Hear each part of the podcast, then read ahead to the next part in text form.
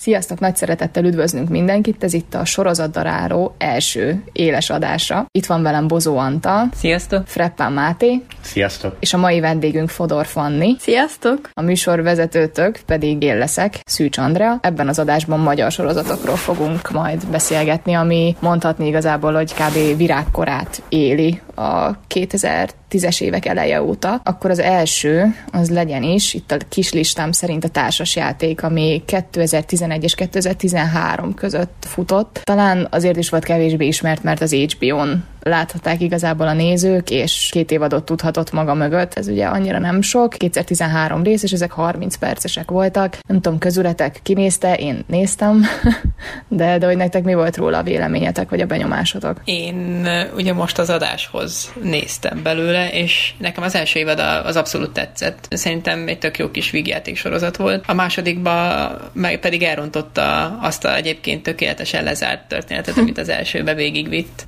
Uh-huh. Igen, mert ugye a színészgárda is, tehát a Pokornélia, Simon Kornél, Túróci Szabolcs, és a második évadban ugye még Szabó Kimmel Tamás is feltűnt egy szerencséjáték függő, hát mondhatni sejen fiú szerepében. Nekem se rémlik teljes egészében ez a sztori, de hát azért nyilván így nem mai csirke ez a sorozat, vagy hogy fogalmazunk, de, de igazából a maiakhoz képest szerintem nagyon sok alapot lehet benne így észrevenni. Tele volt ez is talán drónfelvétellel, ami ugye mostában kb. az összes sorozat tele van drónfelvételekkel, és így magas stílusa is, meg az intrója, meg az egész szerintem az így nagy alapot képezett. A stílusát, az intrót azt szerintem főleg az MTV sorozatoknál úgy koppintották róla, tehát uh-huh. például majd a Csak Színház és más semmi, amiről később beszélünk, az hasonló ilyen kis rajzolt animált keverék intrót csinált. Uh-huh. Igen, igen. Hát igazából ez a tipikus ilyen életörömöt sugárzó sorozat így az intrója alapján, aztán persze ugye vannak a, a bonyodalmak, szerintem így mondhatni, hogy a Pokornélia szála volt egy, egy fő szál, ha jól emlékszem. Az a baj, hogy tényleg nagyon régen láttam, úgyhogy paz. Igazából három szál volt, amik úgy mindig úgy találkozgattak, és akkor így volt minden, mindegyik epizódban előkerült mindegyik. Tehát volt a Pokornéliának a szála, aki ugye egy direkt rondára maszkírozott nőt játszik, ugye csináltak neki egy ilyen kicsit mű igen, az orra. Hát kicsi, kicsit mű. igen. Egy, én, igen. És szeretne összejönni végre valakivel, és nem veszi észre, hogy a főnök, aki egy kicsit ilyen teszetossza meg félénk is, az meg viszont szeretne vele összejönni. Tehát nyilván nézőként jól tudom, mi lesz a vége, és akkor azt vezeti végig 13 részen keresztül ugye a főszereplő, hát főszereplő, a másik főbb szál volt ugye a Martina Visdorinának a karaktere, aki egy ilyen reklám ügynökségnél, igen, reklámfilmek gyártója, marketingesnél dolgozott, és akkor ő találkozik egy sráccal, akit a Simon Cornél játszik, és elkezdeni ének összejönni, aztán nyilván folyamatosan így közbe jönnek dolgok, és ez csak Na, a legutolsó részben ne. sikerül, tehát már erről szól a sorozat. És volt a Turóci Szabolcs karakter, aki pedig csalta a Balsai Móni karakterét folyamatosan mindenkivel. Ugye az évad alatt ezek voltak a sztorik. Igen, egyébként. Nem, egyébként jó volt, én, én picikét sajnáltam, bár mennyire is picit úgy, úgy halványultak az emlékeim, de azért sajnáltam, hogy abba hagyták, mert szerintem egy, egy jó kezdeményezés volt, és hát így az HBO által gyártott sorozatok általában mindig ilyen, ilyen depressziós hangvételűek, vagy nem tudom, nektek erről mi a véleményetek, ez meg picit ilyen üdébb színfolt volt szerintem köztük. Amúgy ez egy viszonylag igaz állítás szerintem már, mint hogyha most a jelent nézzük, ugye Csernobillal meg ilyenekre, az sem éppen a legvidámabb. Nyilván azért ez egy félig dokumentarista jellegű sorozatnak indult, a függetlenül nem éppen a virágokról meg a pillangokról szól, szóval, vagy hát de azokról csak a mutálódott verziójukról, mindegy. Igen. Viszonylag boldogabb hangvételű játékos volt. Pont a minap akadtam vele, vagy hát nézegettem az HBO-t, és ugye volt ez a jó, ez most nem a műsor része, de, de minden, amit hogy nem idevágó, de mégis a, a tabu, tudjátok, ami a Tom Hardy volt a főszereplője, és így az is, tehát érdekes, mert ugye ilyen voodoo világban játszódik, meg stb., de az is annyira depresszív, hogy na mindegy, szóval igen, tehát az HBO sorozatoktól így nem szökelni támad kedvem, hanem kb. inkább eret vágni.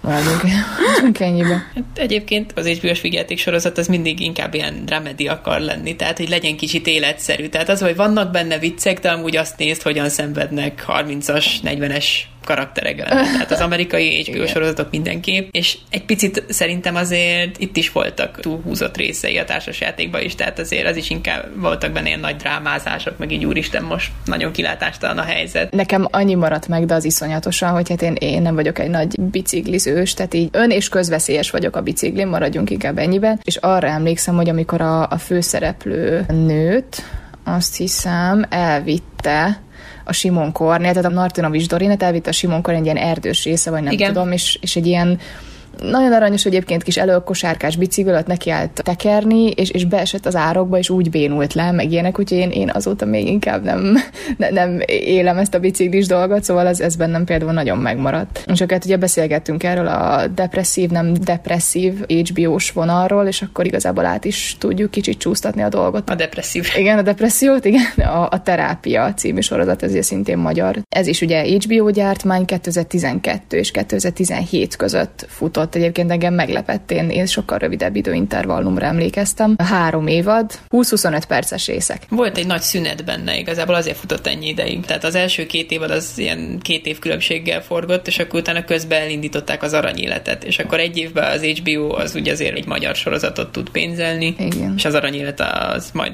külön beszélünk róla úgyis, akkor az ment két évig, és utána a harmadik évada előtt betolták a terápiának a harmadik évadát, és utána jött az aranyélet harmadik évada. Tehát ezért csúszott át 2017-ben. Igen, igen, illetve ugye talán azért is tolták ennyire, mert ez ugye Enyedi Ildikó nevéhez fűződik, ugye akihez a test és lélekről, tehát ilyen ismertebb, vagy az Én 20. századom című film. Nem tudom, annyit tudok róla igazából, hogy hát ugye a neve az eléggé beszédes, hogy egy pszichológus vagy pszichiáter férfi a főszereplője, ha jól, jól emlékszem, és, és nekem valami olyasmi rémlik, hogy neki is vannak lelki problémái, pluszban még ugye a paciensei problémái is ugye ráülnek a lelkére, és akkor, hogy ebből így hogy lábal ki valami ilyesmi, nem? Igen. Én egy ideig néztem ezt a sorozatot, de nem néztem végig teljesen, csak így nem tudom, valamelyik évadnak bizonyos részeit. Ugye az van benne, hogy fel vannak osztva, hogy hétfőtől péntekig minden rész egy nap, és mindig jönnek különböző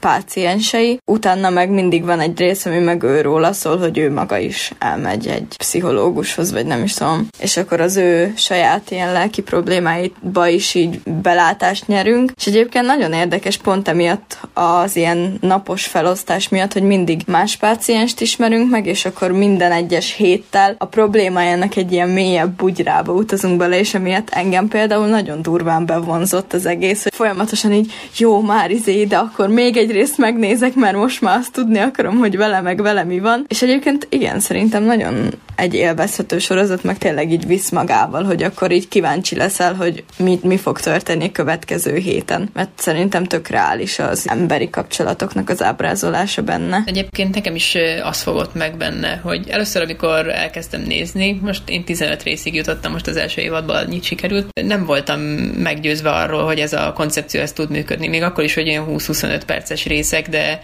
de hogy egy évad 40 45 rész, és csak beszélgetéseket mutat. Tehát ahhoz tényleg nagyon jónak kell lenni a forgatókönyvnek, és nagyon jónak kell lenni a színészeknek is. És hát, hogy lekössön. Igen. Igen. És pont azért működött, mert eh, ahogy mondta Fanni is, úgy tulajdonképpen hétről hétre ismerjük meg az embereket. Tehát egy-egy szereplőt nem egyszerre fogunk megismerni, hanem meg kell nézned a következő öt részt is, hogyha abból az öt karakterből hát, ha valamelyik érdekel téged, akkor azzal lásd az ő epizódját, ahhoz végig kell nézned a többit is. Igen. Tulajdonképpen így visz magával a sorozat, hogy nézzed. És igen, a másik meg az, hogy az öt napból az egyik nap az a pszichiáteré szokott lenni, mert a pszichiáter maga is jár pszichiáterhez. Tehát... Úgy ezt, ezt, ezt soha nem értettem, hogy akkor tehát a pszichiáter is jár a pszichiáterhez, akkor annak a pszichiátere is jár egy másik pszichiáterhez, és ezt csoda, hogy ki tudtam mondani így egymás után, és nem mindegy, botlott bele a nyelvem, de mindegy. És akkor így az utolsóval mi lesz? Tehát az mindig megöli magát, vagy, vagy mi, mert arra rakódik minden lelki nyomorúság. Tehát így, ez nekem olyan furcsa. Igen, de mindenkinek megvannak a maga problémái. Hát ez biztos. Meg igazából ugye az egész sorozat is erre épül, de ezt egy kicsit néha szájbrágosan ki is mondják, hogy a pszichiáter, a főszereplő pszichiáter az, amikor a saját rendelőjében van, ami egyébként ugye a házának az erre kialakított szabálya, akkor ott ilyen kőszikla és merev, és tényleg foglalkozik a paciensekkel, igyekszik semmit nem mutatni abból, hogy neki milyen érzései vannak, és amikor jön a hát az első évadban a pénteki nap, amikor ő megy a pszichiáterhez, akkor pedig hallgatjuk az ő problémáit, hogy éppen ugye megtudta, hogy a felesége az megcsalja, mert a felesége az be is vallotta neki, annyira nem érdekli már a házasságuk, mert hogy nem foglalkozik otthon a családjával, csak a munkájának él. És ő is ugyanolyan szerencsétlenként viselkedik, mint az ő betegei, hogy ő se érti, hogy mi, mik az ő saját problémái, és ő is kiakad a saját pszichiáterére, hogy miért szembesíti ezekkel a dolgokkal. Abszolút nem profiként viselkedik azokba a saját epizódjaiba. Tehát ugyanolyan problémás ember, mint azok, akik hozzájárnak, csak más problémái vannak. Meg szerintem még, még az az érdekes, hogy ilyen magyar kultúrába átültetve, hát ez így annyira nem, nem volt divat szerintem, hogy így magyar ember, nem tudom, így pszichológushoz, pszichiáterhez, meg ugye egyre több sorozatban is szerepel, hogy a párkapcsolati tanácsadóhoz járjon. Igazából ezzel kezdve szerintem, hogy a, a, a 200 első randiban is ugye például a problémás Jézusom nem tudom magam hova helyezni az életben, mert mindenáron be akarok pasizni, aztán mégse típusú csaj, ugye ő is jár egy pszichológushoz, és hogy ez, ez így igazából kicsit úgy bevezetődött szerintem, mert utána például ugye a vállótársakban is felmerül, azt hiszem, hogy ott párkapcsolati tanácsadóhoz mennek, szóval uh, szerintem ez, ez egy jó alapja volt így ennek a világnak, meg ennek a kult idézőjelesen kultúrának a, a megmutatásához. Meg, megismerték a tévéképernyőn is Mácsai Pált, aki egy nagyon-nagyon jó színész, és tulajdonképpen ő viszi ezt az egész sorozatot, tehát ő ugye a pszichológus karaktere, és, és minden epizódban szerintem tökéletes a játéka. Ú, és akkor most jön az egyik személyes kedvencem, amit meg Fanni, ugye te azt mondtad, hogy a terápiát, így jaj, még egy rész, még egy rész, na én ezzel a sorozattal voltam így. Hát az aranyélet szerintem e, egy időben ez, ez kb. olyan szállóige volt így itthon, mint hogy ú, nézted a trónok harcát, tehát így tudja, hogy minden második ember nézte az aranyéletet. 2015 és 2018 között forgatták szintén HBO gyártmány, ez ugye már egy, egy leheletnyivel talán depresszívebb. Három évada volt, háromszor nyolc rész, és általában vagy 50 percesek, vagy, vagy egy órásak voltak így a, a részek. Nem tudom, én, én nem ugye ezt egy könyvre szoktuk mondani, nem tudtam letenni, de egyszerűen nem, nem, nem bírtam abba hagyni a, a nézését, így, kb. szerintem így az első évattól kezdve, ugye, hogy a, ja, hát nem tudom, ismertessétek az alapsztorit, hogy nem mindig én beszéljek. Láttak a fekete bárány? Igen. Nekem életemben semmi közöm nem volt az aranyélethez, kerültem, mint a tüzet. Ne. Tényleg, mert, mert nekem van egy ilyen hülyeségem, ami nem feltétlen hülyeség, hogy ami populáris, azt nem feltétlen szeretném magamének tudni egy ideig, addig mondjuk, amíg a hype nem hal meg, mert nem szeretném, hogy a spoilerek jönnének szembe, vagy csak nem szeretném azt, hogy az legyen, hogy folyamatosan erről kérdeznek, per beszélni akarnak velem, szóval én ezt ignoráltam úgy, ahogy van az elejétől kezdve. Szóval... Akkor most megszerettetjük vele. De még, még csak ötletem sincs arról, hogy miről szól. Ó, tényleg. Tehát... Én sem tudom egyébként, a tréleren kívül semmit sem tudok Mármint, hogy azt láttam régen a tévében, és azon kívül semmit se tudok róla. Jó, a, a nagyszámok törvény alapján jó, így négyből két ember még kieshet, mi a tonóval láttuk, hál' Istennek. Falhoz állok, lelőhettek engem, nem érdekel, de tényleg ez nekem kimaradt úgy, ahogy van. ez, ez, ez, nem, ez nem egy ilyen drasztikus műsor, ne, ne, ne, nyugodjon meg mindenki. Magyarországon igazából trónokharca közeli népszerűsége volt, annyira, hogy a harmadik évadát, amikor jött a harmadik évada, akkor kb. ugyanolyan hype tehát ért, értem, amit Máté mondta, hogy emiatt nem is akarta elkezdeni, tehát tényleg hatalmas hype vette körül a sorozatot, annyira, hogy az HBO ezzel szerzett magának plusz feliratkozókat, hogy ugye igen, úgy volt, igen, hogy a tévébe heti beadja le az Aranyélet harmadik évadát, de hogyha van HBO go akkor a mind a nyolc részét az utolsó évadnak egyben megnézheted. Tehát... Hát, ha már lehet kasszálni, akkor miért ne? De egyébként igen, tehát én is szerintem akkor próbáltam ki azt az ingyen egy hónapot, így az HBO Go előfizetést, és én szerintem két nap alatt lepörgettem az aranyéletet, de csak azért két nap alatt, mert, mert nem akartam, hogy hamar vége legyen. És akkor így, így kicsit addig húztam, halasztottam, ameddig lehetett. De egyébként nekem ilyen, tehát hogy hangilag is ilyen, ilyen annyira kellemes volt, tehát itt tényleg Anger Zsoltot, Turóci Szabolcsot hallgatni, meg valahogy úgy volt tényleg felvéve, hogy ilyen nagyon érzékenyítették a, az ilyen T-betűket, meg, meg nem is tudom, és olyan picit, jó, most ez, ez lehet, hogy csak én gondolom ide, ilyen, ilyen papírszárazra sikerültek a beszélgetések, és ez nekem például nagyon, nagyon tetszett benne, meg hát az Ónódi Eszter, hát zseniális egyszerűen, hogy hogy, hogy játsza az ilyen pénz és, és hatalom éhes, megalomániás, zakkant nőt igazából. Az, az, jó, hát nem, nem zakkant, csak egy kicsit, de nagyon jó. Ismertessük egy picit a sztorit, akkor próbáljuk meg rávenni a többieket, hogy nézzék. Igen, tehát a, a Miklósi családról szól, úgy kezdődik igazából így az egész, mint a semmi gond nem lenne, és akkor utána fokozatosan kezdik így, így lefejteni a, a, a rétegeket így a, az egész, és akkor így bontakozik ki igazából, hogy hát semmi nincs egyben, nagyjából meg semmi nem tartja egybe a, a, a családot. Ugye Miklósi Attila, alias Túróci Szabolcs, azt hiszem, hogy az első vagy a második részben van egy olyan, hogy ő ilyen lakásokkal szokott csalni. Tehát, hogy eladja őket, de közben igazából abban a lakásban ugye még laknak, és nem is az ő tulajdonában vannak, de ingatlanosnak adja ki magát, és akkor így, így szerzi a pénzt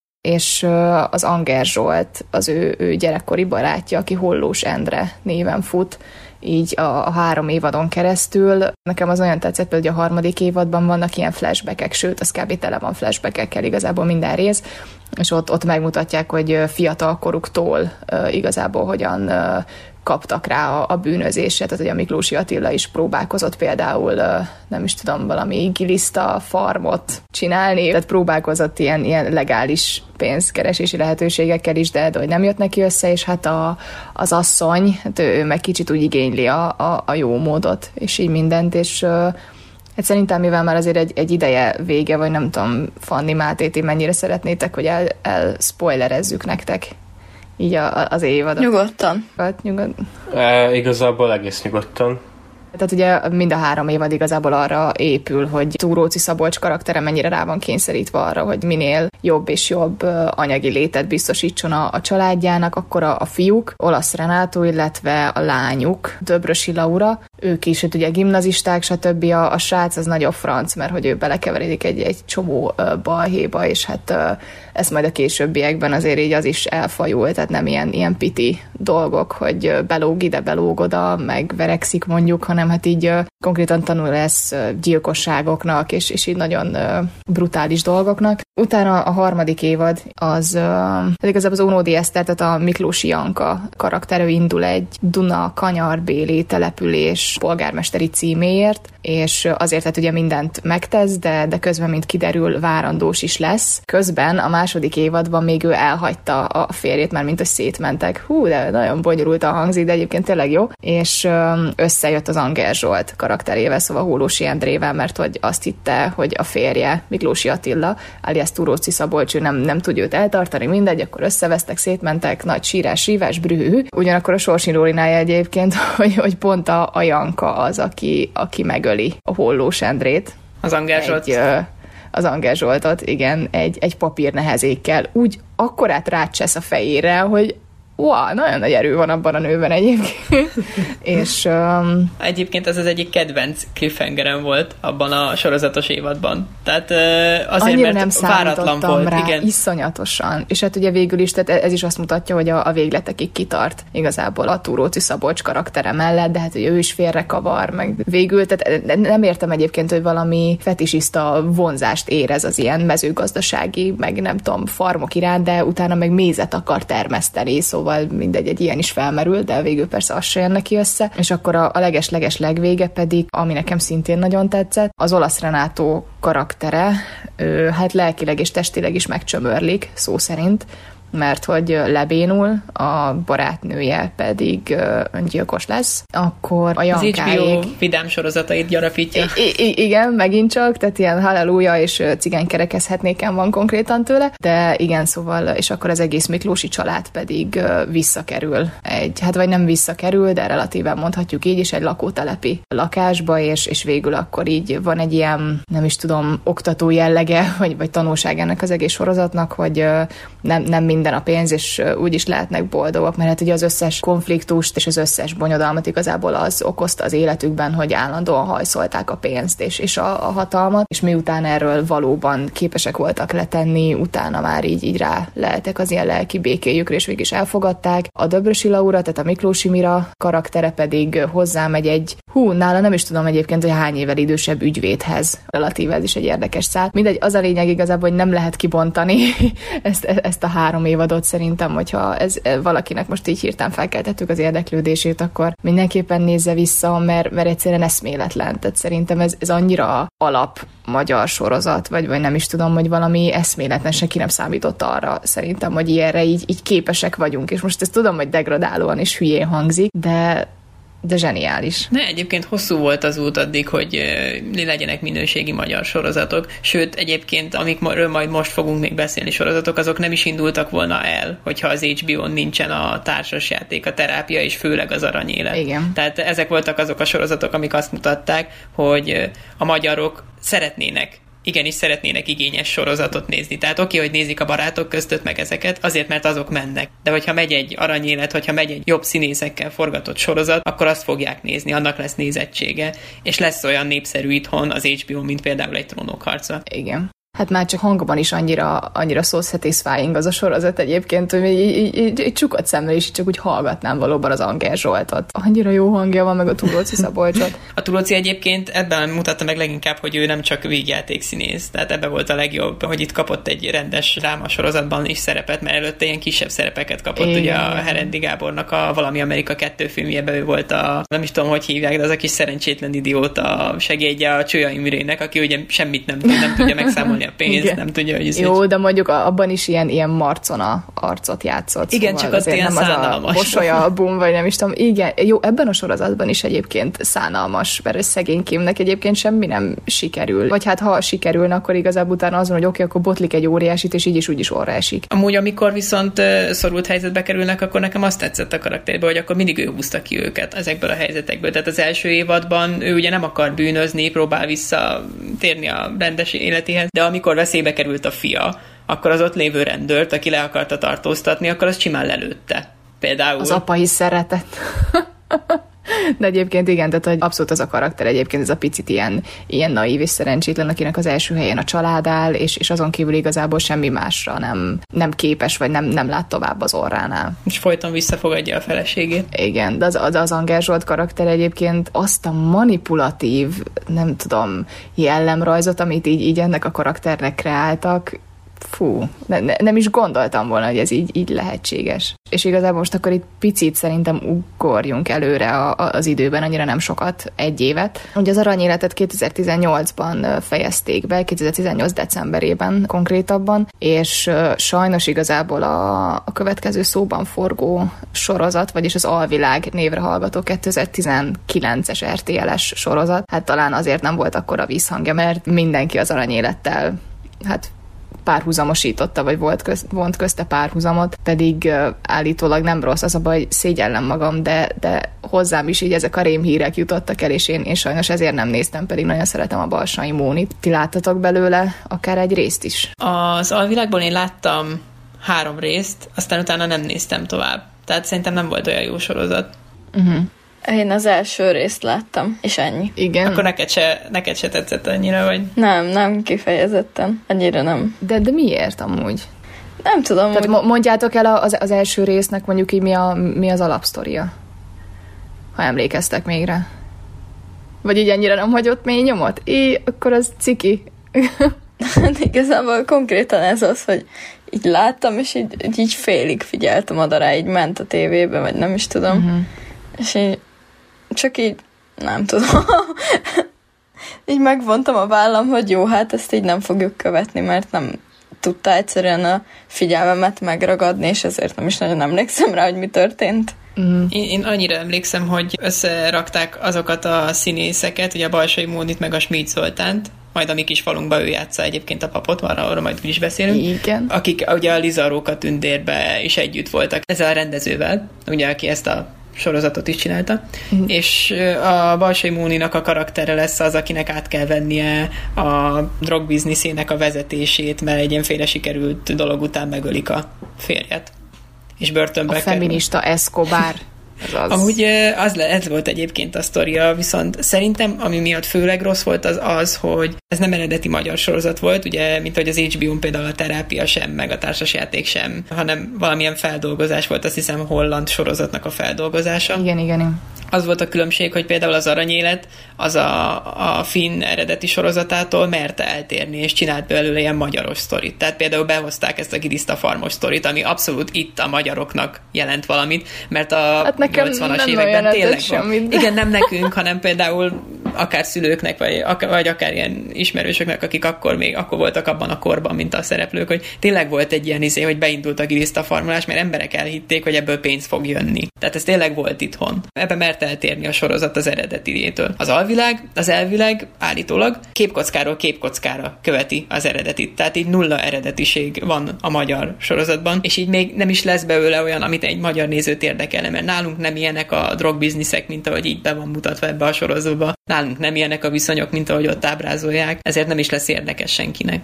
Tehát akkor szerinted igazából hogy az, az okozta az egésznek a, a bukását, illetve a sikertelenségét, hogy nem, nem ültették át elég így a magyar valóságban, nem? Igen. Engem nem tudott megfogni igazából. Meg hát lehet, hogy a, a színészeknek sem adták meg mondjuk azt a, azt a szabadságot, mert például a, a Balsai Mónival láttam pont legutóbb egy riportot, és ő mondjuk azt nyilatkozta, hogy iszonyatosan örült ennek a szerepnek, mert hogy sajnálatos módon, hogy a magyar sorozatok általában férfi központúak, és, és hogy most végre meg lehetett mutatni egy ilyen újfajta fanfatál karaktert. De hát igen, tehát az a baj igazából, hogy ha, így visszagondolok egyébként, akkor a, a hírverése sem volt akkor ennek a sorozatnak, tehát hogy nem volt annyi plakát, mint mondjuk a majd a későbbi ebben mindjárt említésre kerülő vállótás társak esetében, vagy, vagy a mintapákkal is ugye tényleg teleszórták a várost és, és társai, szóval valamiért úgy, úgy ez kicsit el lett nyomva ez a sorozat szerintem. Lehet, hogy érezte az RTL is, hogy, hogy azért nem lett ez annyira jó, vagy nem tudom. Viszont ami meg tök furcsa, hogy a tavalyi nem is tudom milyen díjnak hívják ugye azt, amit film, magyar filmeknek, meg magyar sorozatoknak osztanak, azt, azt odaadták ennek a sorozatnak, hogy ez volt a legjobb magyar sorozat tavaly. Igen, ezen én is csodálkoztam, és így jó, csak így hirtelen eszembe se jutott egyébként, hogy mi ez, vagy hogy miről van szó. De meg szinte nulla nézettsége volt, tehát Igen. jó, nem nulla, mondjuk 250-300 ezer ember nézte hetente, de az úgy egy semmi igazából. Uh-huh. Tehát ez RTL-en kereskedelmi csatornán az úgy semmi. Igen, meg tényleg lehet igazából, hogy legalábbis én, én is arra tudok sajnos asszociálni, hogy a, az újságírók is, vagy, vagy mindenki így azt hozta le, hogy nem, tehát nem, nem ért el az aranyéletnek az ilyen brutalitási szintjét, vagy, vagy nem is tudom, mert azért abban voltak így elég kemény jelenetek, de, de hát most nyilván egy RTL-en most így nagyjából főműsoridőben így szombat este mondjuk nem tudsz feltétlenül olyan jeleneteket belecsempészni, mint az aranyéletben, amikor konkrétan hagyják élve elégni a haverjukat, és ugye azt hiszik, hogy meghal, de, de hát közben nem, és akkor majd visszajön bosszút állni, szóval megint csak iszonyat az a szövevényes, tényleg aki teheti, nézze meg, nagyon jó, de szóval én, én sajnáltam igazából csak a Balsai Móni miatt is, hogy ennyire elkaszálták ezt az egészet. És ha már Balsai Mónika, akkor vállótársak. 2015 és 2018 között szintén RTL klub életem egyik legjobb sorozata. Én, én a Scherer Pétert nagyon szeretem, a Lengyel Tamást imádom, és sok növel ellentétben egyébként nem a félmeztelen jeleneteiért, és hát a Stól András egyébként így az orgánumával együtt, tehát én, én nagyon szeretem, és, és ő is azt nyilatkozta, hogy hát sajnos így kicsit passzol rá ez a nőcsábász karakter, amit ő, ő alakít, de hogy ne, ne csak én beszéljek, akkor erről így mondjatok valamit, hogy ti ezt így hogy éltétek meg, mert én, én rajongtam ezért a sorozatért, és most kezdték el egyébként ismételni este, nem is tudom, 22 óra 35 perctől, vagy nem is tudom, az RTL-en, úgyhogy... Akkor yeah. belefutottam, akkor belefutottam én is most. Uh. Mert nem nézek tévét, de amikor lemegyek szüleimtől elköszönni éjjel, vagy hát este, akkor látom, hogy mit néznek, és akkor úgy tűnik ez volt az. Igen. És mit gondoltál? Hát... Um, nem véletlenül nem, nem nézek magyar médiát, őszintén szólva az egyetlen dolog, ami itt tényleg megragadott, és arról majd később fogunk ugye beszélni, a mi kis falunk, és az is nem csak azért, mert hú, hát ez most vicces, és most papíron vicces, hanem mert annyira sok kreatív marhaság van benne, amivel engem tényleg évekig le lehetne kötni. Nem tudom, egyszerűen nekem ne, nincsenek olyan, olyan közeli emlékeim semmi ilyesmihez, és ezáltal nem állnak olyan közel az új bármi sorozat, amit kreálnak az emberek. Ettől függetlenül lehet, hogy az aranyéletbe belenézek, mert az megfogott, de vállótások is csak plakátokról maradt meg, plusz most, hogy belefutottam valamelyik nap mm-hmm. este. Ne, nem baj, én, én ezt most sikerként élem meg, hogy ezek szerint az aranyéletre talán így rászánod magad. Hogyha, ha azt mondod, hogy tényleg minőségi ez a sorozat, meg tényleg így, így érdekes, és leköti az embert, és három évad, persze miért ne, ha fele fele teszik, akkor se eltöltöm ezt az időt. Én hozzátenném azt a sikerességéhez, hogy annyira volt sikeres az aranyélet, hogy végül át, megvásárolta a külföldi HBO is leadni. Az igen, az mondjuk leadták a külföldi HBO-n is, és annyian szavaztak már neki pontot az IMDB-n. Egyébként 9, valamennyi ponton áll. Nem is az a lényeg, hanem az, hogy ott egy bizonyos szavazat mennyiség fölött kell lenni ahhoz, hogy számítson az értékelés. És ez a sorozat átlépte ott azt a szavazat mennyiséget, hogy a 9, valahányos értékelésével már hivatalosan ott van ennek a portálnak a top 250-es legjobb sorozat listáján. Tehát ott vagyunk magyar sorozattal. Az mondjuk, az elég erős. Nem, nem is tudtam, hogy ennyire mély hatása volt az emberekre. Nagyon, nagyon. Hát mondom, tehát így, így kb. olyan voltam egyébként egy nagyon szánalmas dolog, de hogy hozzám jöttek konkrétan így oda úgy pasik, csak hogy így érezitek a párhuzamot, hogy ez a jaj, te láttad a trónok harcát? És amikor így, így bejött, tehát így ez volt a pasi, vagy a csajozós duma, ezt tudom, nem értettem, és utána, amikor bejött az aranyélet, akkor meg átváltottak az aranyéletre, hogy és nézd az aranyéletet? Fú, mondom, már zsigerből azt mondtam, hogy nem, csak hagyjanak békén, pedig néztem, de, de ja, tehát hogy iszonyatosan nagy hype volt egyébként. Egy probléma, ami most így most jutott eszembe, hogy Valószínűleg azért nem nézek magyar sorozatokat, mert vannak ezek a valóságsók, és hasonlóak a neveik. Mármint, hogy így a vállótársakról nekem egy ilyen éjjel-nappal Budapest jut eszembe, és én azt már csak elfből se vagyok hajlandó nézni, és emiatt így úgy vagyok vele, szerintem ez, ez csak ilyen tényleg ilyen mentális dolog, hogy elvágom a fejemből az összeset, és azt tulajdonítom nekik, hogy egyszerűen nem lehetnek jók. De ez nagyon jogos ha most legalább sikerül egyről meggyőzni, akkor már nyertünk ezzel mindannyian szerintem. De ja, tehát a vállótársak nekem tök érdektelen volt szintén. Tudjátok nekem mi jut eszembe a vállótársakról? Az édes élet. Na, de ugye, de ugye, nekem Már. pont, de, de tényleg egy is ugyanaz számomra kettőnek a hangzása. Tényleg, mint hogyha magyar random embereknek az életéről szólna. Ezt egyébként hozzátenném, hogy a főcím az nem segít ezen, mert a főcím zenéje az borzalmasan izé Amúgy volt. Az, az sajnos tényleg, tehát így... Ami tényleg ha most azt akarjátok mondani nekem, hogy a vállótársaknak a, a neve nem hasonlít, hogy barátok között, vagy valami, nem. akkor, akkor nem tudom, mit csinálok komolyan. Tehát, hogy... Szerintem ez egyébként szándékos marketing szempontból, ez volt, mert ez volt az, el, az RTL első hetiben készülő sorozata rendes, nagyobb pénzből, nagyobb színésznevekkel. sorozat. Nem akartam így mondani. Legalább igen. Tegyük hozzá, nem? Tehát igen, egyébként jól, jól mondtad, Máté, hogy ez ilyen tök jó asszociáció volt, hogy a legtöbb embernek így ennyi maradt meg igazából, hogy ú, hogy, hogy akkor jóban rosszban, meg barátok közt, és, és egyszerűen annyira mind a kettő, most bocsánat, most igen, káromkodtam egyet, de egyszerűen annyira rossz ez a barátok közt, meg, meg jóban, rosszban, meg, meg édes élet, meg édeótán, meg nem tudom még mi volt, hogy egyszerűen, tehát így én is elhiszem, no, ilyen mélységekben már nem vagyok hajlandó elmerülni. Szóval tehát így, így soha nem néztem egyiket sem, és, és így nem vagyok hajlandó, viszont a legtöbb emberben meg igen, te is jól mondtad, Máté, hogy így ezek élnek, és így kicsit elképzelhetetlen, hogy ú, igényes magyar sorozat. Á, ezek a szókapcsolatok így nem, nem illenek össze, vagy így nem tudod összerakni fejben. Ja, nem tudom, nekem szerintem ez ilyen tudatalatti asszociáció volt, hogy így nem tudom, mivel hasonlít a neve, mi gyanítom, így az egész sztori is hasonlít, mm. meg ugyanolyan gyártási körülmények voltak, meg egyebek, és így úgy voltam akkor hogy hát akkor ezt én inkább így elengedem, és nem tudom, nézek valamit YouTube-on, vagy valami tényleg. Mm-hmm. Jó, hát elhiszem. De lehet, hogy rosszul töltöttem az időmet, mert talán négyig fenn voltam, és Minecraft videókat néztem. Ki tudja, érted? De most bármi, uh-huh. csak, csak tényleg így, így az aranyéletnél is így ilyen rossz szájíz volt egyből, amint meghallottam. Aranyélet, miről szól? Most ez valami, valami nem, nem is, nem, tényleg nem is tudok mit mondani, mert nem gondoltam tovább a dolgot, csak így, hát akkor ezt most nem nézzük. Uh-huh. Még egyébként lehet, hogy így hangzásra tényleg nem annyira megkapom. Én mindig úgy szoktam egyébként, hogy a címhez egyből megkeresem a, az ilyen plakátot, meg, meg esetleg, hogyha csinálnak hozzá, akkor ilyen előzetest, meg utána olvasok nyilván, hogy kik a színészek, és akkor így az alapján szoktam beskatujázni, és ugye az aranyéletnek az első évadnak is megy nagyon jó látványterve volt. Szóval tök jó volt a plakátja, meg ilyesmi, engem igazából azzal vettek meg.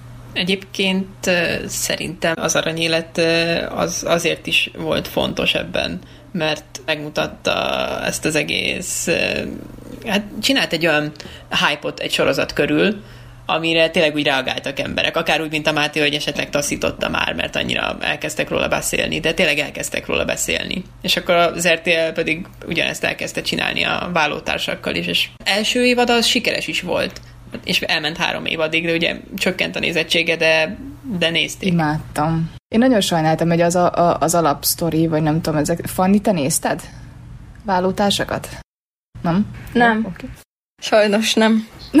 Oké. okay. Szóval akkor, akkor megint várjatok, megint kettőből négy, szóval fele-fele arány. De ja, tehát igazából a vállótársak ugye a címe megint csak beszédes, három pasiról szól, igazából ugye a Stólandrás, a Lengyel Tamás és Serrer Péter által alakított. A Stólandrás az eléggé ilyen szokja pecér, és akkor ide után így azzal kezdődik, hogy hát a felesége besokal, és akkor kivágja otthonról. Akkor a Lengyel Tamásnak van egy őrült, de tényleg őrült, meg zakadt barátnő, és akkor ő is besokal. Plusz még ott van a Serrer Péter, akinek pedig egy, egy pénznyelő hárpia a, a felesége a Balsai Móni személyében, és hát borzasztó az a nő. Tehát úgy van ugye, hogy Stól András van párban Gubás Gabival, akkor ugye a Balsai Móni van a Serrer Péterrel, a Lengyel Tamás pedig a Földes Eszterrel mert ugye így, így vannak igazából ezek a, a szereplőpárosok, és hát végül a, a srácok azok egy a Stólandrás által eladásra kínált házban kötnek ki, ami igazából még félkész, és akkor van egy olyan tök aranyos jelenet, hogy a, a Serrer Péter az kb. vízforralóval most hajat, mert hogy nincsen még meleg vízse bekötve, meg ilyesmi, és, és hát hogy, hogy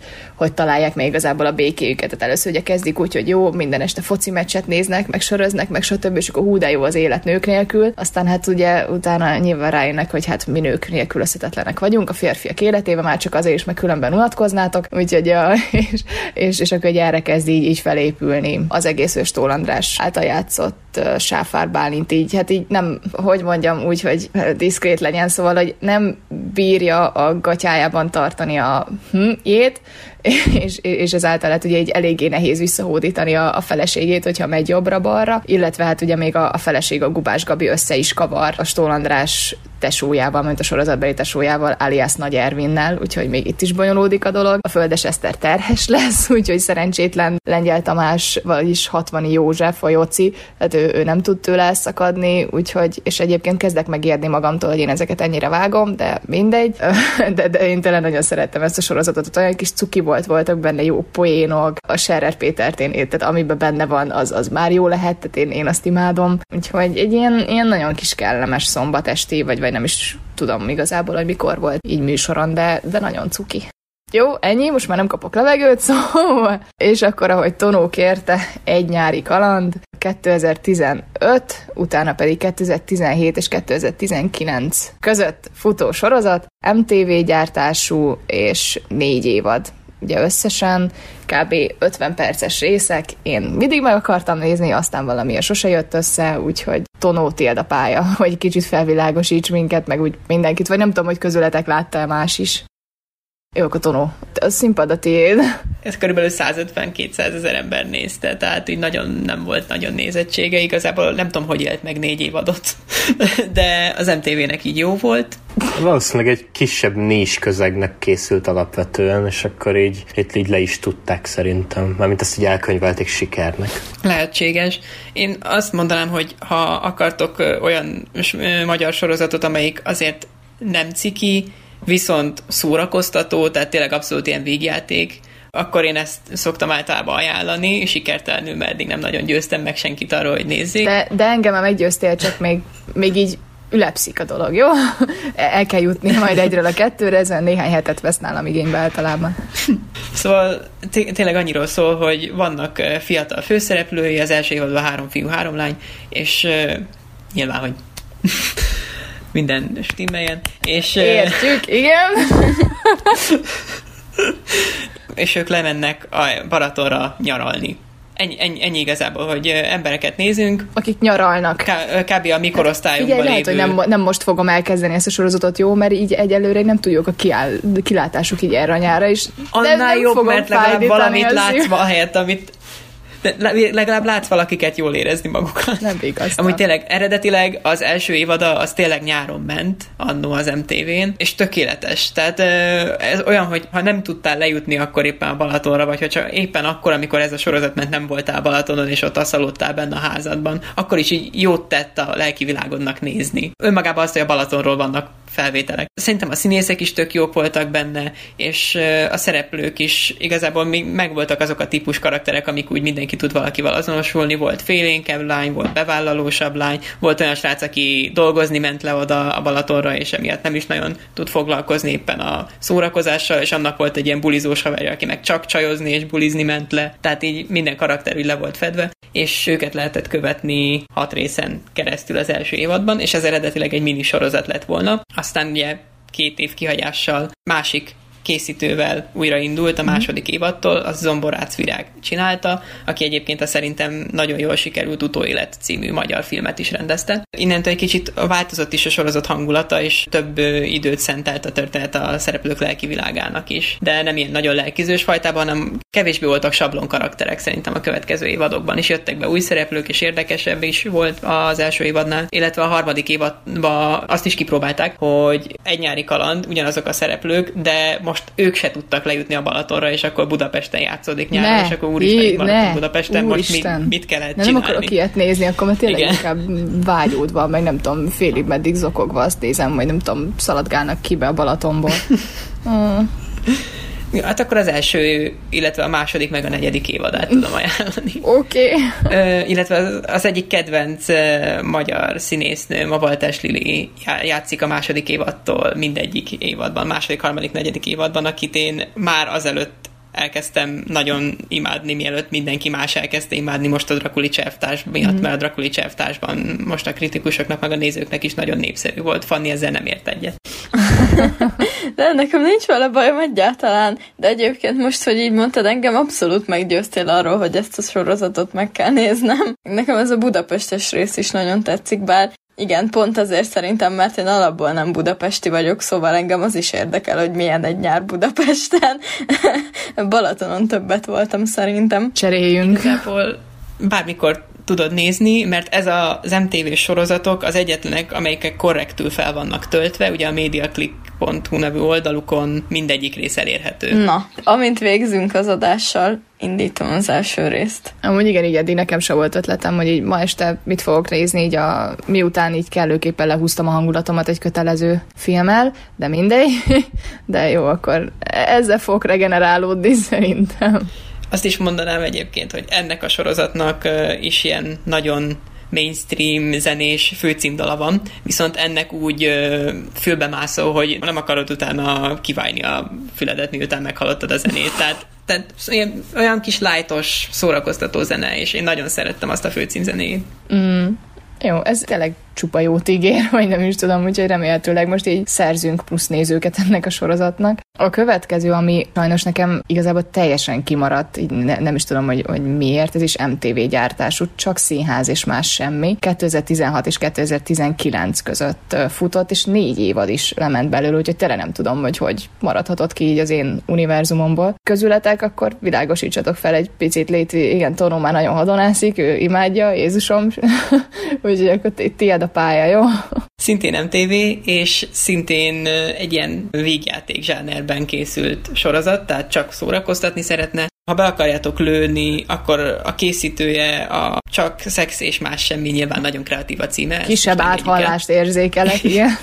Annak a készítőjei csinálták ezt is, a Goda Krisztián és a Divinyi Réka voltak az írói, meg a rendezők között. Szerintem annál a filmnél egyébként jobb. A négy évad az egy fiktív színháznak a életét mutatja be, és mindegyik évad egy újabb darab bemutatásával foglalkozik, és a kulisszák mögött játszódó, ugye, tehát vannak színészek, akik kavarnak, vannak színészek, akik meg akarják szerezni maguknak a szerepet, mert csak statiszták voltak, vannak éppen vidékről behozott színésznők, aki megkapta hirtelen a főszerepet, és mindenki tudja, hogy a rendezővel kavar, de azért próbálják titokban tartani, mert Micsoda ármányok. Oszta. És akkor ezekből a karakterekből épül fel mindig egy-egy évad, és ugye végig követhetjük, eh, ahogy ott próbálják összerakni a darabot, és egyébként mindig katasztrófának néz ki, de valahogy a végén mindig megmenekül a dolog. Tehát egyszerű műfaj, de lehet szeretni. Szerintem ez is pont olyan, amit úgy akár nyáron is lehet nézni, de amikor valami könnyedebb dologra vágyik az ember, akkor ez működhet. Hmm. Egyébként annyira nem hangzik rosszul, mint vártam, vagy nem tudom. Tehát én ez a... Igen, a cím az nem volt annyira kecsegtető. Hát igen, úgy, úgy enyhén szólva. Az első két évadában a mi kis falunk Erikája, a lovas Rozi is játszik Nem tudom, ez így bárkit így átvonz-e hozzá. Ó, jó, ezzel most kicsit megvettél. Szeretem azt a csajszit. Hát és akkor igazából ezt így jól felvezetted, mert hogy következik a mi kis falunk. Mi kis falunk? Igen, úgyhogy Má- Máté, ez most a te tereped lesz. 2017-től napjainkig futó sorozat, RTL, és eddig négy évad, de berendelték az ötödiket, mert hogy mindenki imádja, úgyhogy tiéd a terep, hogy te miért imádod. Én szeretném először a kis disclaimer itt az elején, nem vagyok rajongója a sorozatnak, nem... Jó, de te semminek nem vagy rajongója. Ah, ez nem igaz a külföldi gyártmányoknak, igen. Ah, ez csak egy ilyen ilyen vicces bentör számomra tényleg, hogy így leülök el, és nem kell semmit komolyan venni. Ebből a szempontból szerintem egy, egy kiváló produktum. Ugye a gárda is nagyon élvezi, látszik rajtuk folyamatosan, hogy nem mondom, hogy odáig vannak, mert nyilván nekik ez nyilván munkájuk, de hogy tényleg nagyon-nagyon élvezik azt a szerepet, amit kiosztottak nekik egyszerűen engem lenyűgözött, amikor az ilyen klisé falusi embereknek a mindennapjait próbálják egy sorozatba beleönteni. Az ilyen random fiatal srác, aki tuningolja az autóját, és nagyon hangos, tehát a polgármesterig, az állatorvosi üzérkedésig, minden, egyszerűen nincs, nincs problémám a sorozattal. Ám bátor nem láttam sok részt belőle, mert nem nézek tévét. Viszont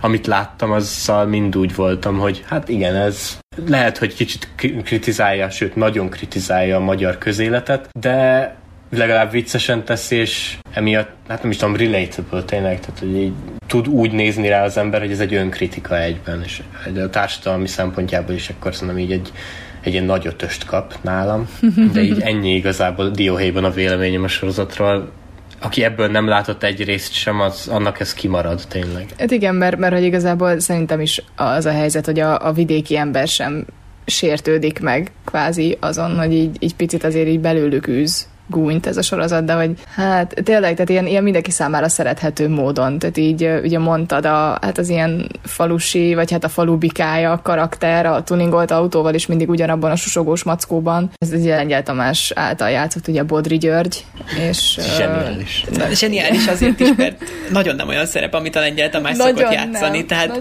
annyira nem. kiesik abból, amit elképzelnél róla, hogy el tud neki. Tehát egyszerűen Igen. Nagyon. vicces. Igen, de hát ugye Csúlya Imre, tehát így a, a, akárhányszor elmondja, hogy mert, mert most akkor nem tudom, hozzá akarnak nyúlni a tavamhoz, és akkor tavunkhoz, meg ilyenek, tehát így, így a, annyira jó. De hát ugye Szabó Erika, alias Lovas Rozi, ugye Gyuri mennyasszonya, hát ő csak el akarja vetetni magát igazából, de hát nyilván most ez a legtöbb ember számára ismerős, de, de tényleg, tehát említetném még Szabó Győző, tehát ilyen életképtelen, szegény falusi rendőrt szerintem még senki nem látott, de Revicki Gábor, mint állatorvos, a munkás trió, igen, úgyhogy uh, tényleg, tehát így Bata Éva, ugye, mint a kocsmárosné, tehát minden egyszerűen annyira, annyira stimmel, és így nem, de az elején én még egy picit megijedtem tőlem, most ez persze csak idézőjelesen, mert az első rész az egy picit ilyen, ilyen döcögősebb volt, ugye ez is egy szlovák sorozat ötlete alapján, vagy hát nyomán jött létre, de azt hiszem igazából, hogy azóta viszont már teljesen új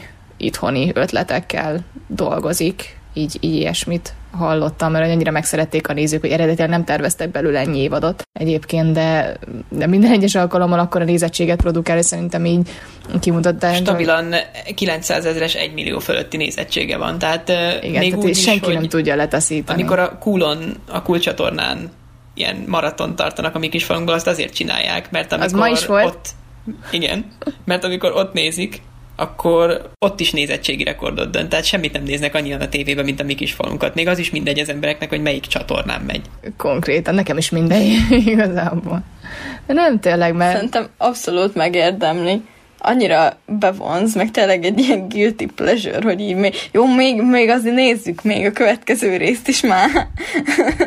Igen, meg, meg hogy ugye mindig hoznak néhány újabb szereplőt, de, de alapjáraton a váza, meg így a gerinc az, az igazából ugyanaz a szereplő gárda, így az első évattól kezdve, és így Lengyel Tamás nyilatkozta legutóbb, hogy hát igazából ő még így úgy érzi, hogy elég sok van még ebben a karakterben, és hát így ez a, ez a fajta humor, meg tényleg ez a fajta könnyedség, amivel ugye ők is így, így együtt dolgoznak, és már az első perctől kezdve egymásra vannak hangolódva, ez, ez igazából kb. kimeríthetetlen. Szóval nem azt mondom, hogy ezt a végtelenségig kellene húzni, mert hát ez is nagy hiba, amiben így bele lehet esni, de, de én még nagyon szívesen elnézem így, így jó pár évadon keresztül.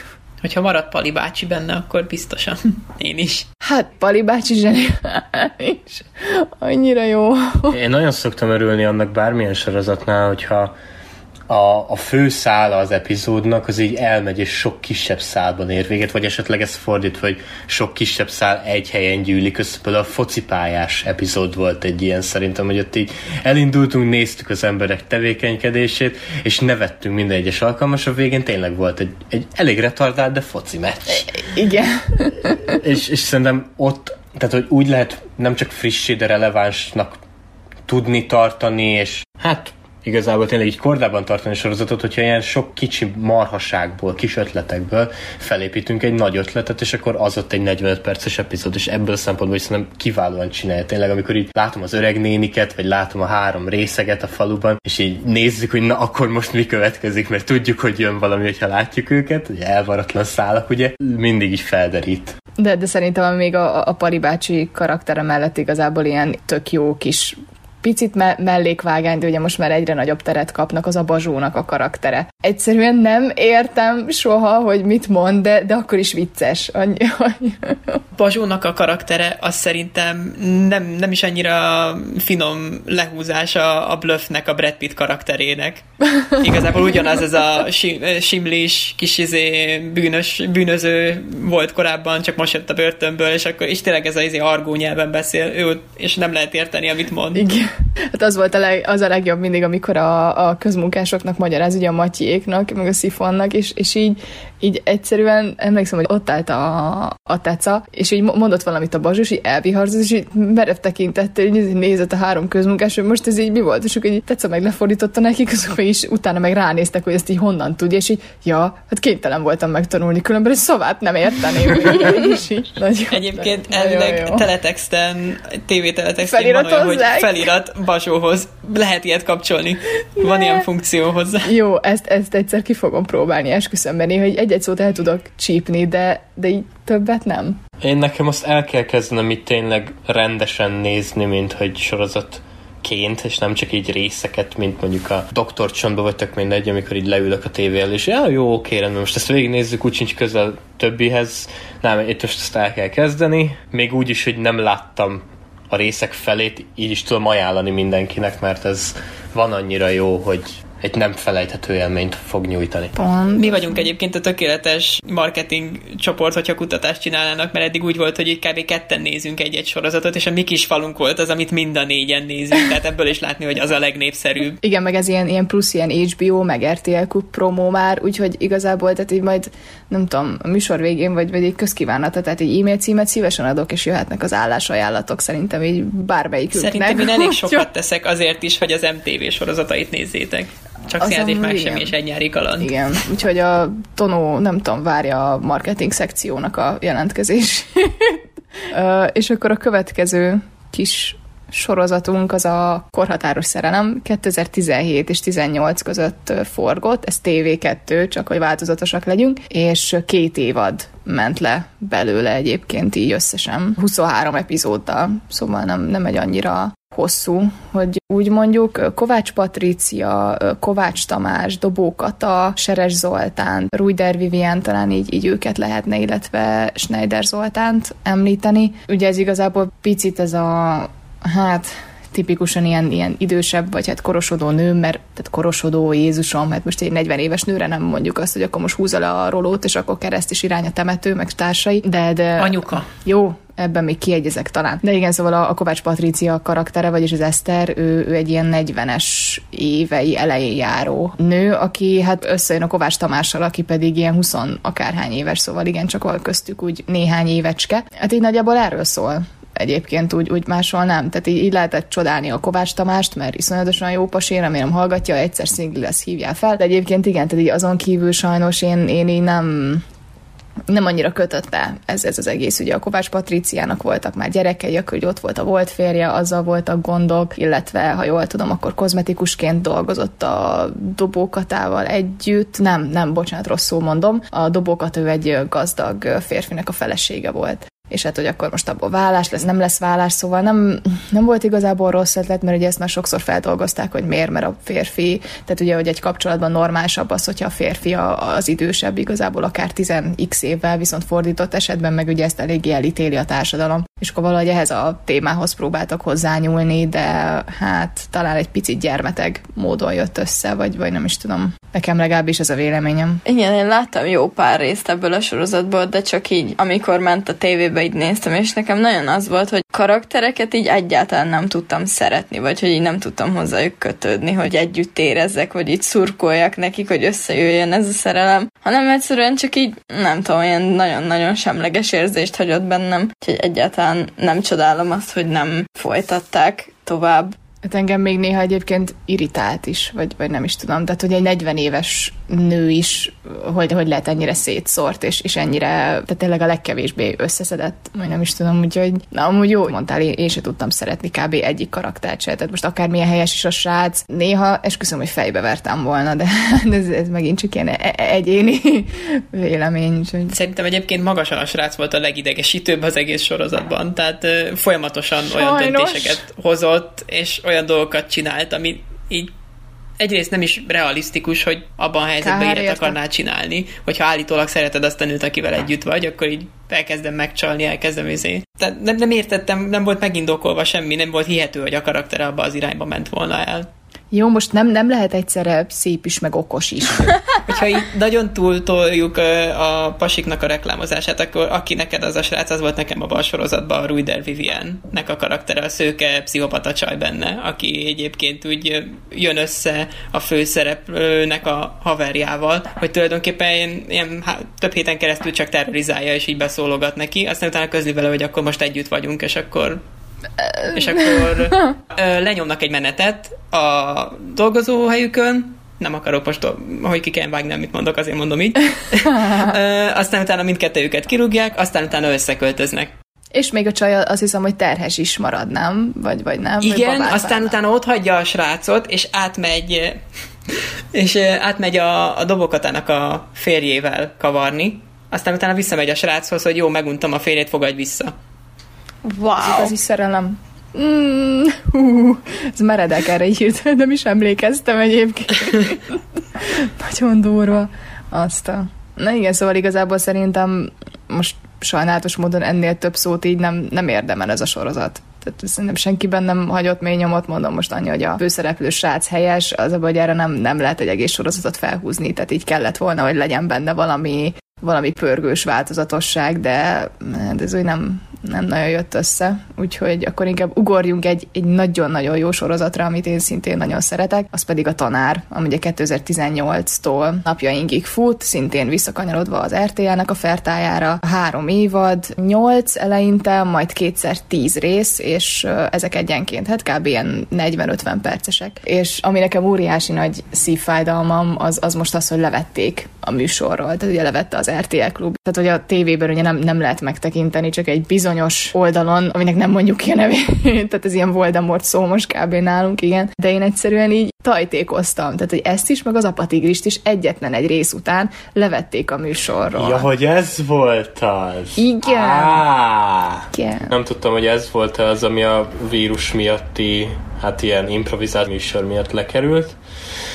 Uh, ami, ami egyébként igen, tehát hogy a helyére egy annyira trash, fos, rossz, nem tudom, az emberek agyát totál leépítő, nem is tudom, már lassan Gáspár Lacit nem tudom, éjjelző és éltető műsort raktak, egyébként kettőt is, amit én, én egyszerűen tehát így eret vágok rajta, de komolyan. Tehát miért kell olyan emberek zsebébe tolni mindenáron a pénzt, akik így butítják a népet? Tehát most az, hogy valaki otthon van, és hogy mit cseszkelődik éppen a karantén alatt, én is nagyon unatkozom, attól még nem fog hátraszaltókat dobálni. Oké, okay, adhatnának érte egy milliót egyébként, annyiért talán megcsinálnám, de egyszerűen nem, nem értem, hogy miért gondolja azt, hogy az RTL klub meg a vezetőség, hogy inkább arra van igény, és nem mondjuk egy, egy tök jó társadalmi és szociális témákat felvonultató sorozatra. Azért, mert relevancia mindent visz az embereknél. Mármint legtöbb műsor tényleg sajnos kevésbé tehetséges embereknek készül, ilyen egyszerűleg buta embereket könnyű buta dolgokkal megfogni. Hát sajnos igen. És akkor ezt most egyébként senki ne értse félre, aki így hallgat minket, semmiképpen nem leereszkedő hangnemben mondjuk, vagy, vagy bármi, csak egyszerűen úgy véljük, hogy sokkal inkább kellene az embereket így a felé terelni, hogy legalább valami értelmeset is lássanak. Igazából a szórakoztató burkon belül, és a tanár az, az tipikusan ilyen sorozat, hogy tényleg, tehát volt már szó benne, azt hiszem az első részben pont gyerekbántalmazásról, de az előző évadokban coming out téma is volt, ugye pont a, Nagy Ervin karaktere által játszott, nem is tudom, születés óta nem látott piáról derült ki, azt hiszem pont, hogy meleg, tehát olyan témákat sorakoztat fel, ami, ami szerintem tök jó, és a mostani évadban is pont a második rész, az pedig egy folyatékos srácról szólt volna, hogy hogyan illeszkedik be ugye a relatíve egészséges elmállapottal rendelkező osztálytársak közé. Tehát e, ezek így mind olyan témák, amik szerintem így elősegítenék a mai néha bunkó, nem tudom, tizen akárhány éveseknek így a, a lelki fejlődését, hogy oké, okay, ne legyen már ekkora paraszt, nem az a lényeg, hogy neked 12 évesen legyen barátnőd, meg konverscipőd, meg stb., hanem az, hogy hogy állsz a másikhoz, és hogy hogy viselkedsz hozzá, és szociálisan szerintem ez a sorozat ez így nagyon tudott volna érzékenyíteni. És nem basszus, mert mit kell nézni, hogy a Gáspár Laci az megint közül, hogy igen, erről szól, mit tudom, tök mindegy, hogy milyen, mi a műsor neve, azt figyeltétek. A Gáspár az minden alkalommal, hogy igen, erről szól, és így ennyi. Ki az a Gáspár Laci? Hál' Istennek, hogy nem tudod, látod? Tehát nekem, nem, nem, nekem már ennyivel kevesebb Tisztában vagyok, hogy ki az, csak hogy így csak hogy ez most egy ilyen költőgétes, hogy ki a rák az a Gáspár Laci. Igen, ezt én is sokszor feltettem magamnak a kérdést, és így engem csak az bosszant egyszerűen ebben az egészben tényleg, hogy miért van szükség ennyire és ilyen szintű népbutításra, ez, ez nekem senki nem tudja lenyomni a torkomon, hogy ez, ez így a normális. Mert egyszerűen nem így a normális. Szóval, na mindegy, kicsit akkor most így, így a, kipuffogtam magam, meg ilyesmi. Beszéljünk egyet, a tanárról is. Igen, beszéljünk a sorozatról is. Szóval akkor ti jöttök, ne csak én koptassam a számot. Kinek tetszett, kinek nem tetszett, és, és miért, mit szerettek benne, mit nem? Hát én igazából szerintem nem is tudom, talán kettő vagy három részt láttam, és valószínűleg akkor pont olyan részeket sikerült elkapnom, ami annyira nem fogott meg, mert azokba egyáltalán nem éreztem ezt, amit mondtál, hogy ilyen érzékenyítő, vagy hogy ilyen szociális problémákkal foglalkozik, de mondom, ez biztos azért van, mert pont olyan részt kaptam el a tévébe, ami éppen így, így nem tudom, semmi nem történt, valami szerelmi cucc volt benne, és akkor azzal szórakoztak ott a gyerekek, vagy nem is tudom már pontosan mi volt, mert elég régen láttam. Emiatt így nem is, nem is kezdett el úgy na- nagyon érdekelni, hogy akkor milyen is ez a sorozat, de nagy valószínűséggel, hogyha a legelső résztől kezdtem volna elnézni, és nem csak így random egy részt látok a tévében, akkor lehet, hogy jobban tetszett volna, meg igazából tök érdekes volt, amit mondtál, ezt én nem gondoltam volna, hogy létezik ilyen magyar sorozat, ami ilyen problémákkal foglalkozik, úgyhogy lehet, hogy megadok neki még egy esélyt. Ez az. És megváltoztattad a gondolkodásomat ezzel kapcsolatban. Tiszta térítőnek érzem magam egyébként a már úgy kicsit úgy sikerült rábeszélni az aranyéletre, téged a tanárra, tök jó, ez egy, ez egy sikeres nap. Vagy nem tudom. Nem, egyébként én, én se úgy néztem, hogy mindegyik részt láttam, amúgy, de szerintem amiről te beszélsz, hogy ilyen uh, szerelmes rész volt, vagy nem is tudom, volt egy olyan epizód, amiben nem is tudom, egy, egy rossz fiú, vagy nem, szerelmes volt egy srác, a, a suli rossz fiújának a testvérébe, azt hiszem, és akkor, hogy Ánda nem miatt. Igen, és az volt, hogy meg akarta verni, igen. igen. Igen, igen, és akkor ugye, hogy végül, tehát e, ez is szerintem igazából egy, egy ilyen picit, most tudom, szerintem talán kevésbé igaz igazából az, az amit mondtam, de, de hogy ugyanúgy benne van így az üzenete, hogy hát ez a ne legyen már akkor a paraszt a másikkal, így, így finoman, nem tudom, lebontva így a sztorit. De igen, amúgy, tehát így, így létezik ilyen sorozat, és, és még egyszer mondom, hogy nekem ez most így iszonyatosan nagy szívfájdalmam, hogy, hogy ezt így levették a műsorról, mert nem értem. Nem értem is kész. Na, de... Nem érdemli meg az RTL azt a reklámot, amit mi adunk nekik. Így van. Így van, már csak ezért se. Na, de ez tök jó, hogy akkor Fandi most lehet, hogy megnézi, ez az. Én még plusz ajánlónak hozzátenném, hogy tényleg olyan témákkal foglalkozik hétről hétre, hogy valamelyik epizódban egy olyan tanulóval, akinek el kellett mennie otthonról, de nincs hova menni, ezért titokban az utcán lakik, Igen. és úgy jár be az iskolába, Igen. ilyen epizód volt. Egy tornász lányjal, akinek minden az, hogy tornázni akar, de kellene egy műtétet csinálni rajta, és akkor, igen. igen, és akkor nem tornázhatna tovább, és ő inkább úgy dönt, hogy majd lebénul pár év múlva, de szeretne tornázni, és akkor őt ki, neki kéne megváltoztatnia ezt a döntését a tanárnak benne. De abortuszról is van benne szó egyébként. Abortuszról is van benne szó, sőt, ami nekem nagyon tetszett, hogy volt egy olyan epizód, amelyikbe megmutattak egy olyan kapcsolatot, amelyikbe a csaj volt ott a manipulatív, és kiderült a végén, hogy ugye a szülők abortuszt akarnak, a csaj meg szeretné megtartani a gyereket, de az epizód végén kiderült, hogy ő kiukasztotta a kotonjaikat, mert ő szeretett volna a gyereket a sráctól. Igen. Igen. Úgyhogy vannak benne ilyenek, igazából én, én ezért nagyon sajnálom, mert, mert ez így mondjuk egy, egy gimnazistának, vagy akár egy gimnáziumba készülőnek szerintem jó. Kicsit egyébként így nem is tudom, túl van esztétizálva ez az egész gimnáziumi környezet, mert hát is sajnos egy, egy magyar gimnázium az. Tehát itt nincsenek ilyen omladozó falak, igen, meg tehát kicsit ilyen amerikaira vették a hangulatot, szerintem. Né- német volt az eredeti sorozat, tehát onnan jön azt hiszem ez a izé, Kicsit olyan a helyszín, mint a Fákjú tanár úrnak a, a sulia. Igen, egyébként most Erre mondani, egyébként engem is, igen. Ugy, ugyanezt akartam mondani, igen. Igen, koroszul mondtam, nem is amerikai, igen, hanem a Fákjú tanár úros beütés van benne, vagy nem is tudom, de ezen kívül amúgy tényleg, tehát ezek az ilyen rivalizálások, meg hogy ezek a rossz srácok, vagy nem is tudom, hogy összetartanak, akkor ugye ugyanúgy ott vannak ezek a picit ilyen magamutogató csajszik, és akkor most nem mondok csúnyábbat, mert nem lehet, de, de, de igen, tehát így, így annyira sokrétűen áll ez az egészet, és így annyi problémát vizsgál, hogy szerintem lett volna benne kakaó, és így nézettsége is lett volna, de hát hogyha valaki inkább azt akarja nézni, hogy éppen a Bájelex meg a Gáspár Laci szegény Szabó sajnálom, nem tudom, hogy hogy került oda, illetve... Sztorenki Dórát. Igen, illetve ő is, tehát így, így mindegy, lényegtelen, most a, ez kell a népnek. Igen, fele színész, fele... Fele ripacs, igen, sajnos, úgyhogy... Uh, gyors kérdés, szerintetek az úgy elfogadható, hogy a tévéből tanulják meg a gyerekek azokat a fontos közéleti dolgokat, amik így alapvetően, hát ilyen morális értékrendben már alap benne kéne lennie dolgokat. A tévéből tudják meg, és nem a szüleik, tehát szerintetek elfogadható? Hát figyelj, én, én úgy gondolom igazából, hogy a, a tévé is betölthetne, vagy betölt gyakorta egy ilyen edukációs szerepet. Ugye sajnos van olyan igazából, hogy a, a szülő az ugye képtelen erre a fajta szociális érzékenyítésre szerintem, és, és én nem... De akkor esetleg mondjuk az iskola, vagy bármi más. Ott meg az a baj egyébként, hogy ugye ez a sorozat is egy, egy olyan tanárt helyez a középpontba, aki ugye iszonyatosan foglalkozik a diákjaival. Na most így ez is szintén ugye kicsit ugye el van, vagy túl van esztétizálva szerintem. Tehát ilyen nincs. Az a baj, hogy van egy, tehát mondjuk osztályfőnök vagy, meg még van két tárgyad, amit tanítasz ugye egymás mellett, akkor olyan nem létezik szerintem, hogy az összes gyerekre egyenként, és az összes, nem tudom, mondjuk tényleg osztályodban lévő diák sorsára oda tudsz fókuszálni, mert egyszerűen nincsen annyi időd, nincsen annyi energiád, nem fizetnek meg, és ezáltal sajnos a legtöbb tanár hozzáállása nem olyan, mint a, a Nagy Ervin által alakított fizika tanáré, fizika és történelem. Ki, jól kémia. Kémia? kémia? Rengeteg kísérletet szokott csinálni, direkt ilyen előadja Igen. magát kísérleteket. Na, a, a, na, az például szintén nincsen kísérlet. Tehát lehet, hogy nálatok volt, nálunk kb. egy kezemben meg tudom számolni, illetve egy ujjamban, mert konkrétan egy kísérlet volt kémia órán összesen a gimnáziumom során, szóval ilyen az a baj, hogy nincsen, viszont jó lenne, hogyha lenne. Tehát most ez, ez így... Tehát ez, ez fizika-kémia tanár, bocsánat?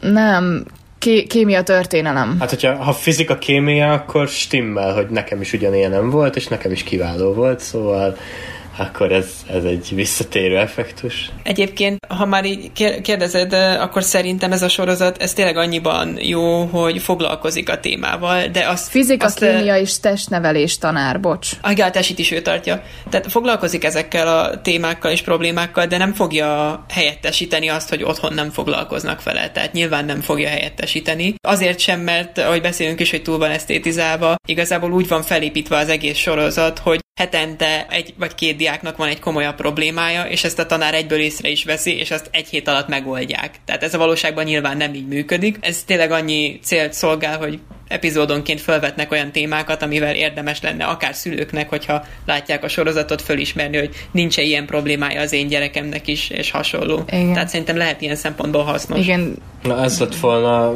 pont a következő kérdésem, hogy akkor egy ilyen kiegészítésnek lenne jó szerintetek, hogy így tényleg, hogy van egy alap, amit megadnak a szüleink, és akkor plusz ez még feldob témákat igen. egyebeket. Hát én, én például igazából most nem azt mondom, hogy kötelezővé tenném, mert most nyilván nem egy, nem tudom, Dostoyevsky, meg, meg stb., de, de igenis igazából szerintem ez így jó, modern kiegészítése lehetne így a tananyagnak, vagy nem tudom, mert érted, hogyha belegondolunk, vagy ezek tényleg semmi erkölcsi, meg morális nevelést így nem csinálnak se a gimnáziumban, se kb. az általános iskolában is. Tehát kb. így a felvilágosító óra is le van zavarva, nem tudom, fél óra alatt, és így azon kívül hogy etika, vagy, vagy bármi, vagy azt tényleg, hogy ne legyél bunkó másikkal, az, az is semmilyen szinten nincsen kordában tartva. Most az, hogy megszít téged a tanár, jó, oké, nyilván ugye itt is elkapja a nagy Ervin a grabancukat, azoknak, akik megérdemlik, de hogy nincs ő semmi következmény, és tényleg, tehát én így azt gondolom, hogy sajnos nincsenek ilyen tanárok, vagy iszonyatosan ritka, aki tényleg így ennyire elhivatott és lelkiismeretes, hogy így oda tud figyelni, de, de egyszerűen egy több száz fős gimnáziumban, ahol neked nem tudom, hétvégente is mit tudom én, hogy hány dolgozatot kell kiavítanod, és meg se fizetnek, és a többi, hát akkor az a tanár sajnos nem fog egy diákja utára hangálni azért, mert tudja mondjuk róla, hogy kinalszik a parkban, érted éjszakánként, hanem szól a szociális munkásnak, aztán ez a most bocsánat, hogy így mondom, de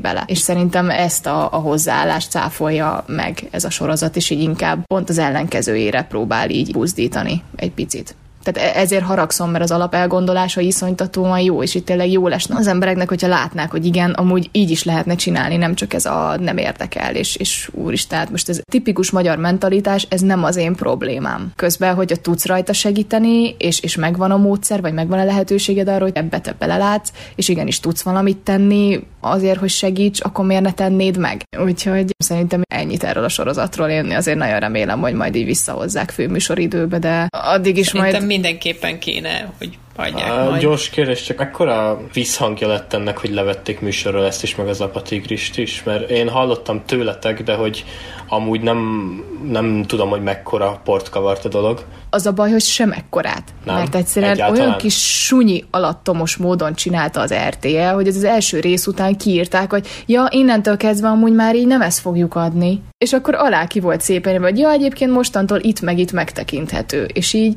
én nem is értettem, és még emlékszem, hogy a Tonó hívta fel a figyelmemet, mert így írtam neki, hogy fú, de jó péntek van, jaj, jaj, jaj, holnap akkor izé tanár, vasárnap meg apatigris, jaj, de ő lesz a hétvégén, mert ez az egyetlen örömöm az életben, na mindegy, elég szánalmas, tudom. És így basszus, és utána esett le, hogy ja, mert mint a tonó felvilágosított, hogy ja, egyébként hát ezt így felejtsd el. Olyan vörös lett a fejem, és úgy felment a pulzusom, hogy na mindegy. Nem, egyébként ugye az volt, hogy most, úgy, ha egy picit bele akarunk menni, hogy miért csinálja az RTL, és én először én sem értettem, hogy miért akarják ezt csinálni, aztán valaki elmagyarázta, hogy marketing szempontból miért csinálják, és azt még meg is értettem, hogy azért, mert jelenleg hiába ülnek otthon az emberek, és nézik folyamatosan a tévét, az ott lévő reklámok, amiket látnak, azokat a dolgokat nincs lehetőségük ugyanannyi mennyiségben ugyanúgy vásárolni. Ezért az RTL-nek nem éri meg most a legnézettebb műsoraikat, tehát az ilyen népszerűbb sorozataikat berakni főműsoridőbe, mert nem profitálnak kereskedelmi csatornaként a reklámokból, amit leadnak közte. Ezt én abszolút megértettem, jó, oké, okay, leveszik. Amit viszont szerintem undorító volt a részükről, az az, hogy leadták egy-egy részét mindegyik sorozatnak, a tanár harmadik évadának az első részét, az apatigris első részét, és aztán utána közölték, hogy jó, akkor ez innentől nem lesz a többi rész, de hogyha akarod a többi részt, akkor azt a mi saját platformjainkon itt meg ott el tudod érni. Tehát ez egy ilyen undorító önpromóba ment át És ez részükről. fizetős? Vagy,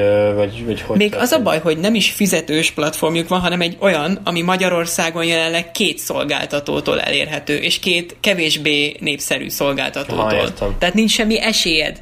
Az se, hogyha te akarsz fizetni érte, úgy sincs Nem, esélyed. ez- ezt nézni. Tehát ha értelmes műsort akarsz nézni, legalább egyszer egy héten, ami még szórakoztató is, akkor így kb. elvágtad magad. Tehát így, így nem. Lehetetlen. Tehát vagy nézed a nem tudom, sok barmot, vagy jó, mondjuk ugye vasárnaponként van a mi kis fanunk sztárjaival, mondjuk azt, azt még elfogadom egyébként, mert az, az aranyos, az szórakoztató, az könnyed, meg hát abban valóban művészek vannak, de most az, hogy nekem egy Bájelexet, meg egy, egy Gáspár Lacit kell néznem, már megint örültem, hogy vége lett annak a hülye X-faktornak, esküszöm. Nem kapcsoltam be a tévémet addig, amíg annak vége nem lett, de biztos, hogy nem kapcsoltam az RTL-re, amíg az a műsor futott. Tehát egyszerűen velem úgy megutáltatták ezt a két már lassan ripacsba átmenő, sőt, egyébként bátran fogalmazok úgy sajnos, hogy ripacsot, hogy valami elképesztő, és kaszálják a nagy pénzeket basszus, és az ő arcukat kell állandóan bámulni. Miért nem az én arcomat bámuljuk? Szerintem sokkal jobban nézek ki, de tényleg. Vagy bármelyikünk. Tehát, oh, jó, most zárjuk le ezt a témát, mert szerintem még egy órán keresztül tudnám őket szidni.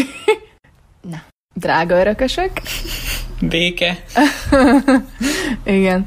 De drága örökösök 2019-2020, szintén RTL klub, négy évad, vége láthatatlan sok része, mert ugye napi sorozat, és hát ilyen uh, mi kis falunk, koppintás, igazából felépítettek két falusi, és most nagyon idézőjeleket mutogatok házat, ami full modern, egyébként olyan fehér a vakolat szerintem, hogy nekem két éve lett újra festve a szobám, és már az koszosabban néz ki. De igen, de az a falu, és marhára stimmel, és akkor berakta két ö, rozogának öltöztetett, pedig még egész jókarban lévő öreg nénit, akik egyébként a mi kis falunk öreg nénikéire akarnak hajazni, de hát ahhoz képest borzasztóan ergya alakítással, úgyhogy én nem szeretem. Az elején még próbálkoztam vele, most is így egy-egy részt, hogyha nagyon úgy van, akkor az utolsó 10 percét így megnézek, ha van benne egy értékelhető elszólás, de ezen kívül én nem bírom azt a sorozatot. Én már csak azért sem tudtam nézni, mert napi, és én a napi sorozatot azt úgy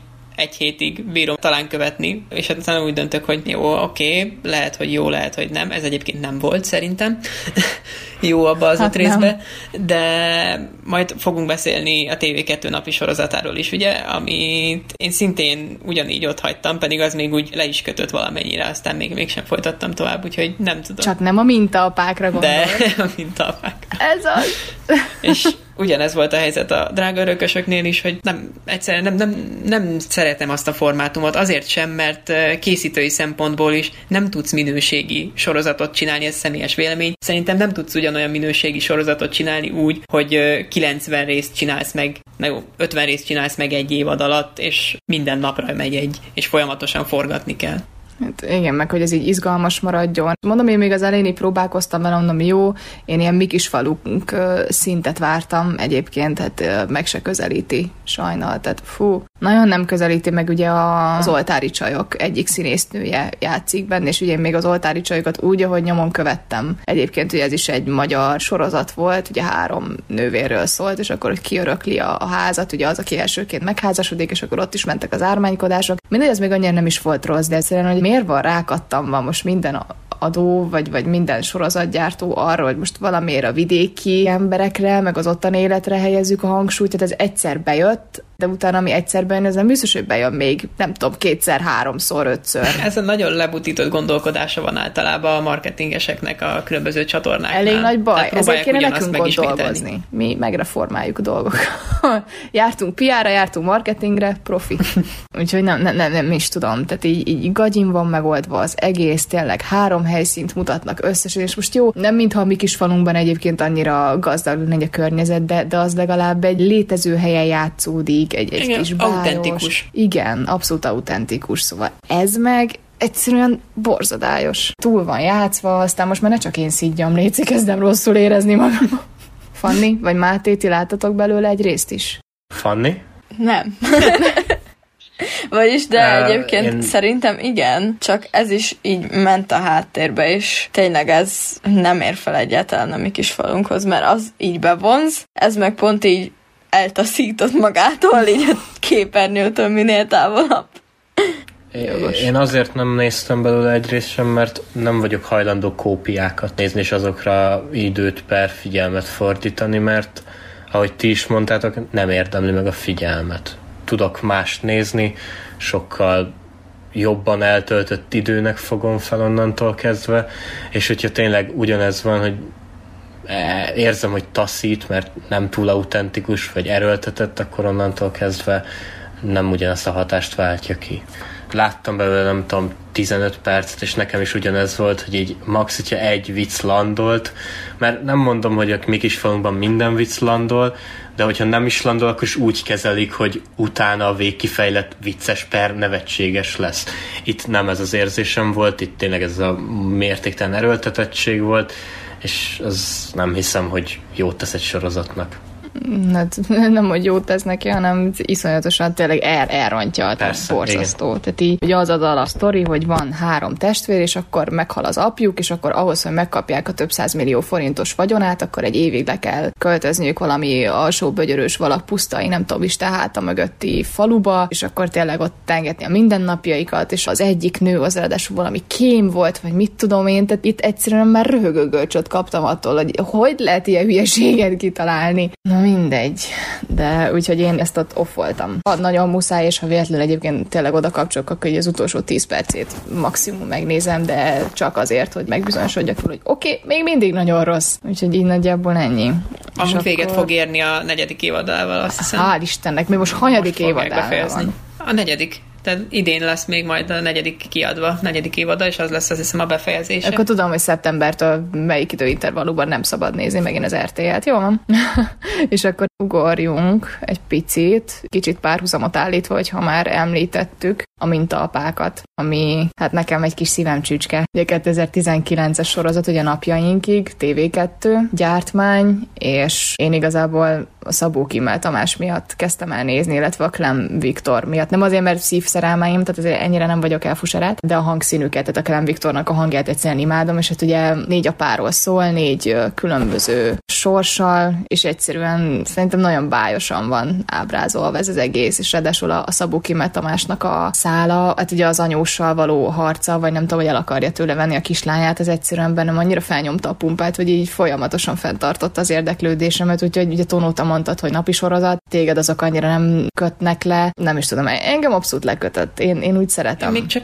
nem is azt mondtam, hogy nem kötött le, hanem az, hogy elkezdtem nézni. Első részt láttam, második részt láttam, harmadik részt láttam, aztán negyedik részt nem néztem meg akkor, amikor volt.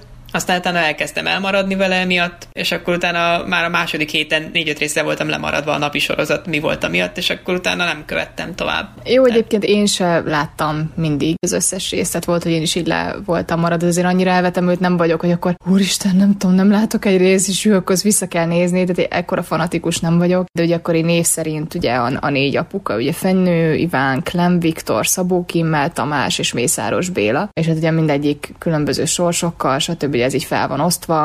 A Fenyő Iván karaktere, ugye ő éppen vállófélben van, vagy, vagy akárhogy nevezük, mert a felesége besokal, akkor a Clem Viktornak kiderül, hogy, hogy van egy kisfia, egy tündéri, Istenem, Daninak hívják azt a kisgyereket, olyan aranyos, esküszöm, még én is elrabolnám és felnevelném itthon, már úgyis szobatiszta, úgyhogy jöhet. Akkor ugye ott Szabó Kimmel Tamás, aki valójában az anyósával folytat harcot, neki meghalt egy balesetben a felesége. Nagyjából egy idős gyerekeik vannak, illetve még a Fenyő Ivánnak van két idősebb korú fia az egyik gimnazista, talán a másik pedig általános iskolás, és akkor ott a Mészáros Béla, aki pedig egy igazi balféket játszik egyébként, aki hazudozik össze-vissza, és akkor ebbe a hazugság spirálba kerül bele. Mondom, tehát nem, nem olyan szinten, hogy jó, akkor most rohanok haza, mint apákat nézni, de nekem egy nagyon jó kis fél óra volt. Ugye eleinte úgy osztották fel, hogy egy órás időintervallumot adott rá a csatorna. Nekem így azt tetszik benne, hogy tényleg nagyon aranyos kis sorsokat mutat be, ugyanakkor így komoly témákat, tehát hogy a gyerek gyerekek is mondjuk hogy viselik a vállást, vagy éppen tényleg, hogy egy nagymama az, hogy képes rávetemedni arra, hogy annyira utálja a vejét, hogy egyszerűen el akarja tőle venni az öt éves kislányt arra hivatkozva, hogy az apja nem neveli elég jól, miközben tökéletesen neveli, illetve tényleg, hogy a Mészáros Béla ugye milyen hazugság spirálokba esik, ugye ott a, az előző házasságából még a két lánya, illetve összeházasodott a Földes Eszterrel, akit ugye a vállótársakból már jól ismerhetünk. Itt is egyébként hasonló ilyen zakkantat játszik, úgyhogy ez, ez, ez úgy látszik kicsit beskatujázták így erre a karakterre. Nagyon várom egyébként, hogy így újra elkezdjék forgatni, mert ugye a, a vírus miatt sajnálatos módon leállt a forgatás, de mindenképpen tervezik a folytatást, úgyhogy már így nagyon várom.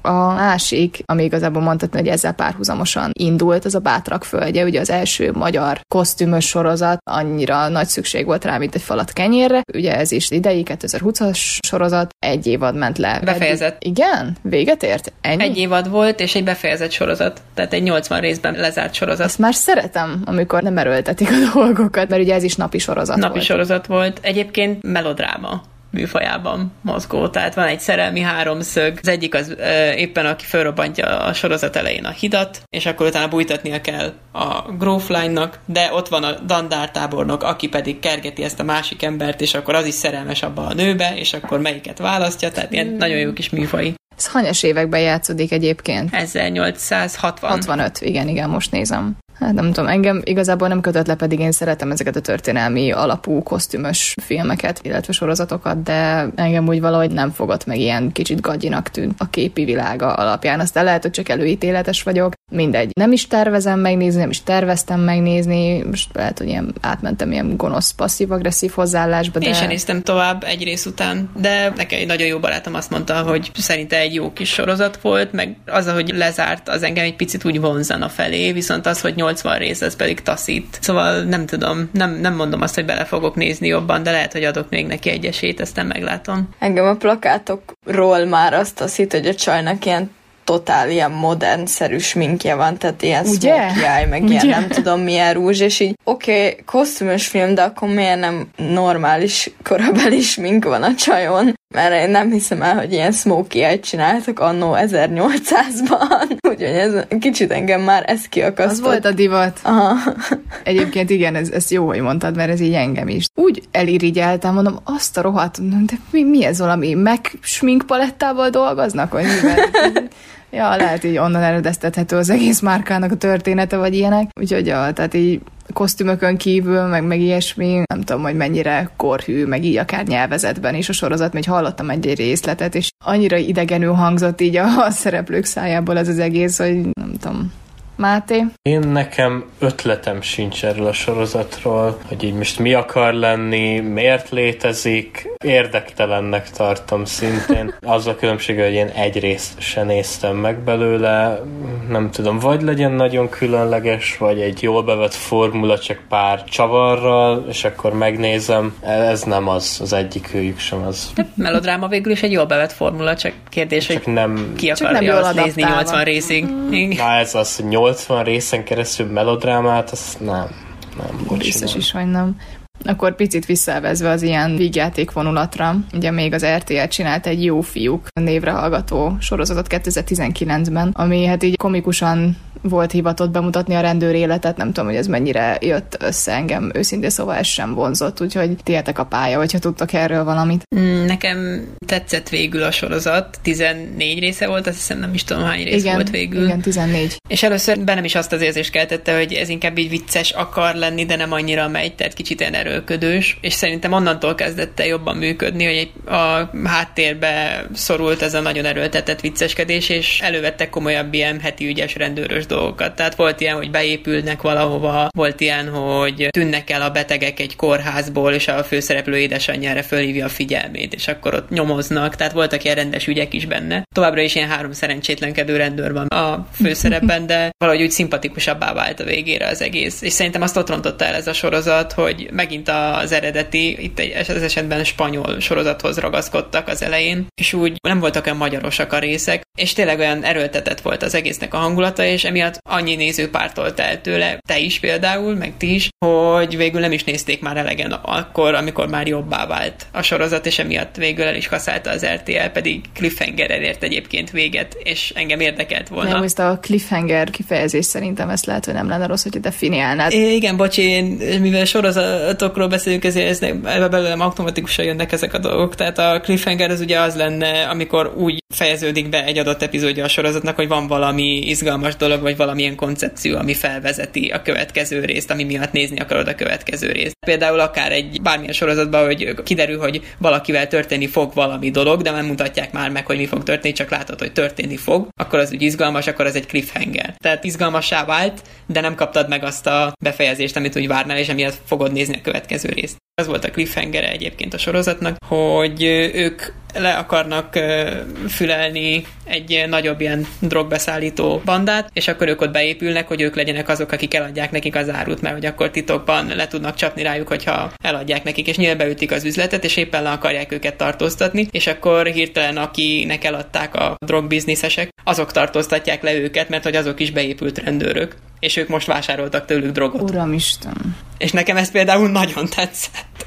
hogy és ezzel a szituációból, hogy mit tudnak ebből csinálni, és nem fog kiderülni, mert ugye elkaszálták a sorozatot, úgyhogy Igen. ez Én... engem egy picit bántott. Én őszintén szóval csak a Hevér Gábor miatt terveztem vele nézni, meg az ő hangját nagyon, nagyon szeretem. Nem tudom, nekem nagyon lényeges az, hogy valakinek is színész létére kellemes, meg jellegzetes hangja legyen, úgyhogy igen, de ezen kívül annyira nem, és akkor a másik, amiről még egy picikét ugyan kurtában fogunk beszélni, ez az Ízig Vérig, 2019-es Viaszat 3 által gyártott egy évados magyar sorozat, ami hát nem is tudom, kb. ilyen tömény ízorgia, tehát vagy nagyon guszta ételek vannak benne, meg tényleg, hát ugye egy ex-házas pár éttermeinek a rivalizálására épül, itt is ugye Clem Viktor játszik, egyébként hasonló karaktert hoz kicsit ez a nőcsábászos dolog, és a Grillus Dorka, aki egyébként, nem tudom, engem az zavar benne, hogy egyszerűen annyira nőietlen női figurát hoz ebben az egészben, tehát már a, a, a járása is ilyen picikét tramplira emlékeztető, vagy, vagy nem is tudom, hogy hogy mondjam. Jó, én hiszem, hogy alapjáraton így jár, de alapjáraton jó lenne a sorozat, sorozat, mert hogy kellemes helyszíneken játszódik, nem rossz az alapsztori, mindig van benne valami, de, de valamiért néhány részen túl egyébként úgy nem, nem kifejezetten kötött le. Azt hiszem négy részt láttam belőle, és utána nem néztem tovább. Hát igen, ugye ez is egy évadot tudott, tehát a mögött tíz rész, tízszer egy órásak, de nem is tudom. Most aki igazából így nincsen, ugye a készítő az Herendi Gábor, tehát ez, ez még eléggé kecsegtetően is hangzana egyébként, de valamiért úgy mégsem értek el vele olyan átütő sikert, pedig egyébként amekkora költségvetése lehetett, mert amilyen guszta, minőségi húsokat mutatnak, fú, mindig általában, tőle. Általában még ilyen jól néznek ki ételek filmekben, sorozatokban, azok valójában nagyon nincsenek jól megcsinálva, és tényleg csak a látványra mennek, és színészek szokták is mondani, hogy borzalmas az ízük, és nagyon nehéz eljátszaniuk, hogy mennyire ízlik nekik az adott jelenetben. Én biztosan nem vállalnám mert csak hogy tényleg megcsinálják így, így rendesen, és ehetnék. Uh, jó, hát akkor erről ugye most így azt beszéltük, hogy röviden, és ami még most így nagyon aktuális, akkor ez se szó mellékhatásról, az apatigrisről, illetve egyszer volt Budán Bödör Gáspár. Akkor kezdjük a két igényessel, jó? és utána jöhet a kicsit csúnya végszó. A mellékhatás, ugye ez eddig egy évad tíz rész lesz belőle, és pont most járunk egyébként féltávnál. A meddőség, béranyaság és a Lombik Baby programok témáját feszegeti, inkább ugye a béranyaság áll így a középpontban. Egy orvos, aki egy ilyen meddőségi szakértő, bead egy veszélyes mafiózó, de hát nyilván egy, egy, egy kőgazdag építési vállalkozó feleségének egy olyan hormonkoktélt, aminek azt kéne elősegítenie, hogy teherbe essen, igazából pont az ellenkezőjét érik el vele, és ezáltal végleg meddő lesz. Ezt mondják is a, a sorozatban, hogy ezt hogy hívják. A Sherman szindróma. A Sherman szindróma, igen, és ezáltal hát ugye akkor így elkezdődik az, hogy akkor uh, megfenyegeti, hogy bosszút állnak rajta, mint a mafiózó, az orvost, és végül eljutnak odáig, hogy hát akkor béranyára van szükség, szükség, és innentől bonyolódnak a szálak, kiderül, hogy hát így a tökéletesnek tűlő orvos házatáján sincs minden rendben. Név szerint Adorjáni Bálint, Nagy Zsolt, Borbé Alexandra, Tenki Réka és Starenki Dóra, Herceg Adrián és Kovács Frigyes, illetve még Barta Ágnes is szerepel benne igazából most kezd csak úgy bonyolulni, ugyanakkor eléggé lassan fejti ki ezt az egész témát a sorozat, tehát talán gondolhatnánk azt is, hogy most tíz részen keresztül most odáig fogunk eljutni, hogy akkor most végül ki lesz a béranya, tehát picikét talán fárasztó és el van nyújtva, de egyébként szerintem nagyon szépen meg van csinálva. És amilyen házakat mutogatnak benne, nem csóró környéken lakik a, a főorvos úr. Egyébként a felvételekben is igényes a sorozat, tehát szerintem ahhoz képest, hogy most ugyanaz a probléma fennállhatna, mint az alvilág esetében az RTL-nél, hogy nem nagyon tudnak tudnak egy ilyen komolyabb drámasorozatot rendesen megcsinálni. Szerintem egész igényes a felvétel és a rendezés is. Engem is zavar az, hogy kicsit lassan halad. Tehát lehet, hogy jót tett volna neki, hogyha nem 10, hanem mondjuk 8 részes, és nem egy órás részek, hanem mondjuk ilyen 45-50 perces részekben meséli a történetet, és jobban pörögne a sztori. Igen, és talán azt beszéltünk, hogy mindenkinek a, a játéka jó, de... Nekem pont a főszereplő orvosai nem annyira Igen, tetszik. tehát az Adorjáni Bálint, igen, őt, őt beszélt, ugye doktor Széphelyi Zoltán. Ő talán egy picikével gyengébb, viszont szerintem pont azáltal ilyen visszafogott a játéka is ennyire karót nyelt és magába forduló, ilyen érzelemmentes vicces, mert azért az, hogy az ott lebeg valaki feje fölött, vagy nem tudom, hogy én nem szerez béranyát ennek a bűnözőnek, akkor így konkrétan beledobják egy gödörbe és élve eltemetik. Azért az úgy szerintem mindenkiből ilyen kicsit fapofájú valakit varázsolna, vagy éppen az, hogy sikítozva kiakadna. Ő sajnos az előbbi, úgyhogy én még várok amúgy tőle egy robbanást. Talán. Hát, ha lesz valami mm. Lehetséges egyébként, de engem az zavart igazából a játékában, hogy maga, a, ahogy előadja a szövegeket, szerintem az én nem látom benne a karaktert, hanem a színészt látom, aki próbálja eljátszani. Uh-huh. Tehát olyan hangsúlyal adja elő, mint hogyha amikor nekem adnának amatőr színészként egy instrukciót valamiben, hogy itt most ki vagy akadva, és akkor, de most akkor mit csinálsz? Tehát valamilyen uh-huh. ilyen hangsúlyal mondja néha, és az úgy nem tudom, engem úgy kizökkent olyankor az uh-huh. egészből. Igen, igen, úgyhogy a, a többiekhez képest igazából talán, mert a Starenki Dóra szerintem zseniális. Tehát ugye kimagaslóban. Egy, igen, igen, kimagaslóan nagyon jót, jót alakít benne, remélem ez majd honorába is lesz neki. Egy ózdi, abszolút. Nem is tudom, hogy hogy fogalmazok, szofisztikáltan, picit primitívebb és, és eléggé vulgáris lányt alakít, aki ugye vissza akarja szerezni a lányát, de hát szerintem így alkalmatlan az anyaságra. Szóval most bármennyire is ugye arra van kiegyezve, hogy jó, valamilyen szinten együtt érzünk vele, mert jaj, szegény, meg azért mégiscsak ő az anyja. Hát tényleg alkalmatlan rá. Tehát így tipikusan az a figura, aki önmagáról sem tud gondoskodni, nem hogy még egy gyerekről. Szóval ez, ez majd még ugye kiderül. Hát ugye az, hogy ki lesz a béranya, most, most ez így erről szól, meg hát azt a témát is nyilván feszegető, hogy ez Magyarországon mondjuk miért illegális. Igen, ez egy olyan dolog, ami nálunk illegális, de például Amerikában már simán mindennapos dolog, annyira, hogy még 90-es évek szitkomjaiba akár népszerűbbekben, mint például a Jó Barátokban Igen. alaprésze volt valamikor a cselekménynek, hogy valaki béranya. Igen. Hát meg hány sztár csinálja azt, hogy jaj, akkor most a vonalai megmaradjanak, meg stb., és akkor inkább béranyáznak, úgyhogy ezt is senki nem tudja, hogy ez nálunk miért illegális, ugye ezáltal ugye nálunk eléggé furcsán is viszonyulnak ez a témához, szóval például azt a Renki Dórának is így az az első reakció, hogy Jézusom, de hát akkor most a normális vagy, hogy akkor te most használni akarod az én testemet. Nyilván mindenkit úgy neveltek, hogy jaj, ez csúnya dolog, meg illegális, azáltal, hogy elítélően áll hozzá így az egész ország. De hát ugye a pénz az nagy úr, úgyhogy majd igazából kiderül. Az meg ugye a másik, hogy hát ja, hát pénzért meg ugye bármit megkaphatsz. Tehát akár egy gyereket is, hogyha neked így nincsen rá lehetőséget, hogy akkor te magadnak szülj.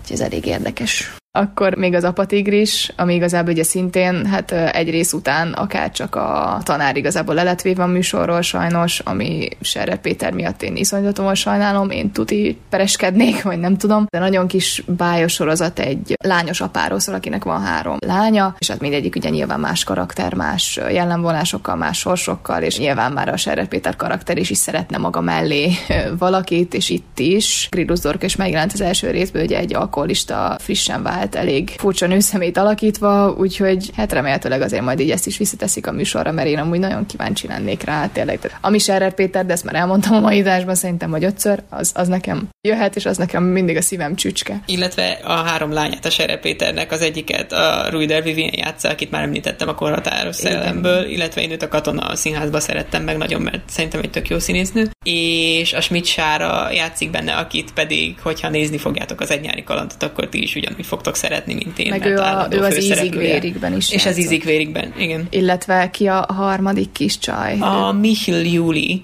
aki viszont a jó fiúkban játszott egy nagyon fura szerepet, mert hogy a volt barátnője volt a Hevér Gábornak, és szintén megint van egy nagyobb Húha. életkorbeli ugrás. Uh-huh. Igen, illetve Miki Juli ugye még az oltári csajokból is ismerős lehet. Talán szerintem egyébként az a sorozat hozta meg neki így az ismertséget. És amit ugye nem írtunk fel a, a listára, de egyébként most csak szintén csak egy mondatot róla, az a 200 első randi, ami egyébként kritikán aluli. Szerintem, bocs, ne haragudjatok, tele borzasztó, tehát így unalmas, nem jók a színészek, egy rádióbűsort nem így kell vezetni, vagy, vagy ne. De mi se tudjuk igazából, hogy hogy kell vezetni, de annyit szerintem még a laikus is érzékel, hogy nem úgy. Tehát bárhogy csak ne úgy. Sajnos azt, azt így nem is értettem egyébként, hogy az, az hogy működhetett ennyi ideig, és hogy létezhetett, hogy maradhatott fenn. Na, de ennyit erről, és akkor most átadjuk Tonónak a terepet, mert szerintem most egy ilyen tényleg 5-10 perces, nem tudom, ócsároló monológ következik az egyszer volt Budán Bödör Gáspár per Bödörék alcíbre hallgató csodálatos és borzadályos sorozatról, úgyhogy fűzetek hozzá, amit szeretnétek, én szerintem jobb, hogyha nem mondok semmit. Én megpróbálom egy rövidre fogni, hogy miért borzalmas ez a sorozat, és megpróbálom ismertetni ugye a koncepcióját. A koncepciója az az volt, az hogy nincs. Igen, hogy a TV2 látta, hogy sikeres ez a Mi kis falunk című sorozat, vajon mitől lehet sikeres? Akkor valaki úgy gondolta náluk, hogy biztos attól sikeres, hogy taplóvidékiek szerepelnek benne, úgyhogy csináljunk mi is egy sorozatot, amiben taplóvidékiek szerepelnek, mert hogy biztos csak azért vicces, mert hogy ezek vidékiek és bunkók. Ennek a főszerepére, mivel éppen ott van, megnyerték ugye a Stól Andrást, akire adtak egy őt rondává tevő parókát, hogy ő most játsza a családfőt, egyébként irritálóan túltolva, tehát Stól András ugye kétféle módon tud játszani, vagy nagyon jól, hogyha rendes rendezést és instrukciókat kap, vagy borzalmasan ripacs módon, hogyha semmi instrukciót nem kap, csak ennyit, mint amit valószínűleg itt is kapott, és itt is túl is tolja szerintem ezt a karaktert. És illetve kiveszik azt, amitől mi kis falunk működik, mert itt a sztori az pont az, hogy ez a vidéki család, ez most fölköltözik Budapestre. És akkor jön ez a szerintem utoljára a 80-as években, és már akkor is inkább csak ciki módon vicces dolog, hogy jó, most vidékről jönnek az emberek, és akkor semmit nem ismernek a fővárosnak a dolgaiból. Például nem tudja, hogy hogy hol van a budai vár. Tehát beszélnek a valamilyen részről a Budapestnek, és akkor előkezdi előadni, hogy két vár van, van egy Pesti vár, meg van egy budai vár, és akkor ez hú de viccesnek kéne lennie. Igen, a Pesti vár az elméletli idézősen a Vajdahunyad vára lenne, úgyhogy tök jó. Igen, és megkérdezik tőle, hogy mi az, és így, hát ez a Pesti vár, meg kettő van belőle, és így ez volt benne, illetve az, hogy elmennek egy drága lángososhoz, ahol 900 forint a lángos, és akkor ezen szórakoznak, meg azon, hogy meglepődik, hogy tilosban parkol, és akkor elvontatják a kocsiját, és akkor ők fölhívják a rendőrséget, hogy jelentsék, hogy ők tőlük elrabolják az autójukat. Az egy nagyon kabaré jelenet volt egyébként. Meg amikor alkudozni akar a benzinkúton, már pedig ő ez a vidéki mentalitás csak eléggé elfusarált módon bemutatni, ez a megoldjuk okosba című történet. Igen. igen. Két dolog még, ami miatt borzalmas a sorozat. Az egyik az az, hogy undorító módon próbálja eladni magát azzal, hogy népszerű, híres színészeket rak bele. És a reklámjaiban ott volt, hogy ebbe itt lesz a Mucsi Zoltán. A Mucsi Zoltának annyi volt a szerepe, hogy az első... 20 másodperc. Igen, az, e- úgy 20 másodperc a sorozat elején ő ott felrobban. Ennyit van benne És a az volt Zoltán. a legjobb része az egésznek, meg a, az elején ez egy ilyen tipikus mucsis, Igen. ilyen káromkodós duma, és így ennyi illetve volt a Kulka János, aki konkrétan eddig annyit csinált, hogy egy jelenetben segített az idősebb nének, mert szegény falusi ezért nem tudja, hogy hogy működnek az automatikusan nyíló ajtók, mert falusi és ez vicces. Azért ennyire, mert bocsánat, most tényleg ennyire senki nem hülye. Tehát ennyire a vidéki ember se hülye, és én nem értem, hogy miért kellett elvinni ebbe az irányba, de mindegy. Igen, szerintem ez a problémája, hogy a mi kis falunkban úgy vannak butább emberek esetleg, hogy olyan szerethetőek a karakterek. Tehát olyan szimpatikusak közben. Itt pedig irritáló mindenki. Tehát itt nem fogják fel a készítőknél, hogy attól, hogy most valaki bunkó, attól az még nekem nem lesz szórakoztató. Nekem kellemetlen őt nézni, nem jók a szereplők, nem tudok velük azonosulni, nem is érdekel, hogy mi fog velük történni. Illetve technikai dologból ez az utolsó, amit mondanék, amikor szerintem ugye a készítők részéről is érződik, hogy már őket se érdekelte, hogy mi lesz ezzel a sorozattal. Van benne egy jelenet, ahol a kocsiukat akarják visszaszerezni a parkolóból, ahova elvontatták, elindulnak a kocsi felé az egyik jelenetben, és nappal van, és odaérnek a kocsi felé a másik jelenetben, Más és sötét. sötét van. És ez így benne van. És amúgy azt, ennek egy most olvastam utána, hogy amúgy a Kormosanet forgatókönyv alapján készült, aki ugye a mi kis falunkba is besegített, és így ez most nekem hirtelen egy borzasztó nagy csalódás, pedig én szeretem, mert nagyon jó írásai vannak annak a csajnak egyébként, de én most így, fú, én nagyot csalódtam. A mi kis falunkban ott van mellette a kapitány Iván, aki ugye az üvegtigris első részének volt például a rendezője, tehát ismeri ezt a fajta karaktertípusokat, igen, amiknek szerepelnie igen. kell a mi kis falunkban, tehát ez szerintem sokat segített rajta. Itt én nem is vettem észre, hogy ki lenne a főbb készítő, tehát ilyen négy készítő van felsorolva hozzá, nincs semmi koncepciója, tényleg csak igen. annyi, hogy próbáljunk megcsinálni valami olyat, ami az RTL-nek volt. Közben próbálom keresni a, a, a szerep szereplőket. A főbb szereplőkben volt a Stól András, ugye a Nagyit játsza benne a Szirtesági, a Stefanovics Angéla. Tehát így a Szirtesági szegénykém, hogy, hogy kerül ide egyáltalán? Én, tényleg én volt benne a Szirtesági, volt benne a Kulka János, volt benne a Bálni János, az Újlaki Dénes, a Mucsi Zoltán. A barátok közből ugye áthozták a,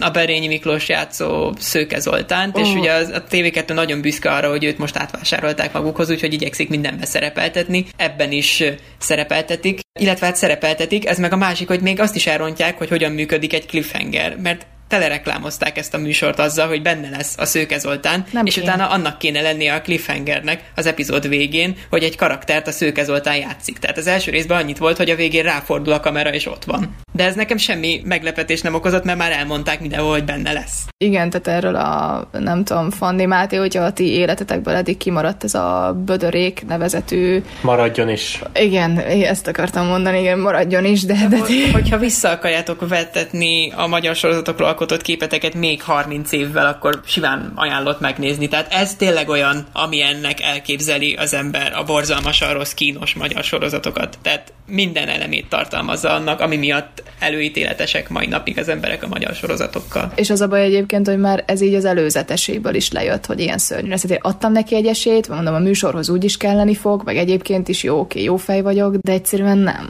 Tehát előttem sajnos így, így elvágta magát. Úgyhogy maximum nagyon megerőszakolom a tudatomat így, és akkor tudom magam rávenni, hogy nézzem. Egyébként lehet, hogy nem is kell majd nézni, mert a koronavírus miatt nem tudták leforgatni az összes részt, úgyhogy ez is lekerült egyelőre a műsorból. Az egyetlen hasznos hozadéka lenne ennek a hülye vírusnak, esküszöm. Egyébként meg karma, mert háromszor viccelődnek azt hiszem a koronavírussal még az első részében. Hogy úristen, biztos elkapott valami vírust, meg nem tudom milyen izé poénokkal. És... De vicces, úristen.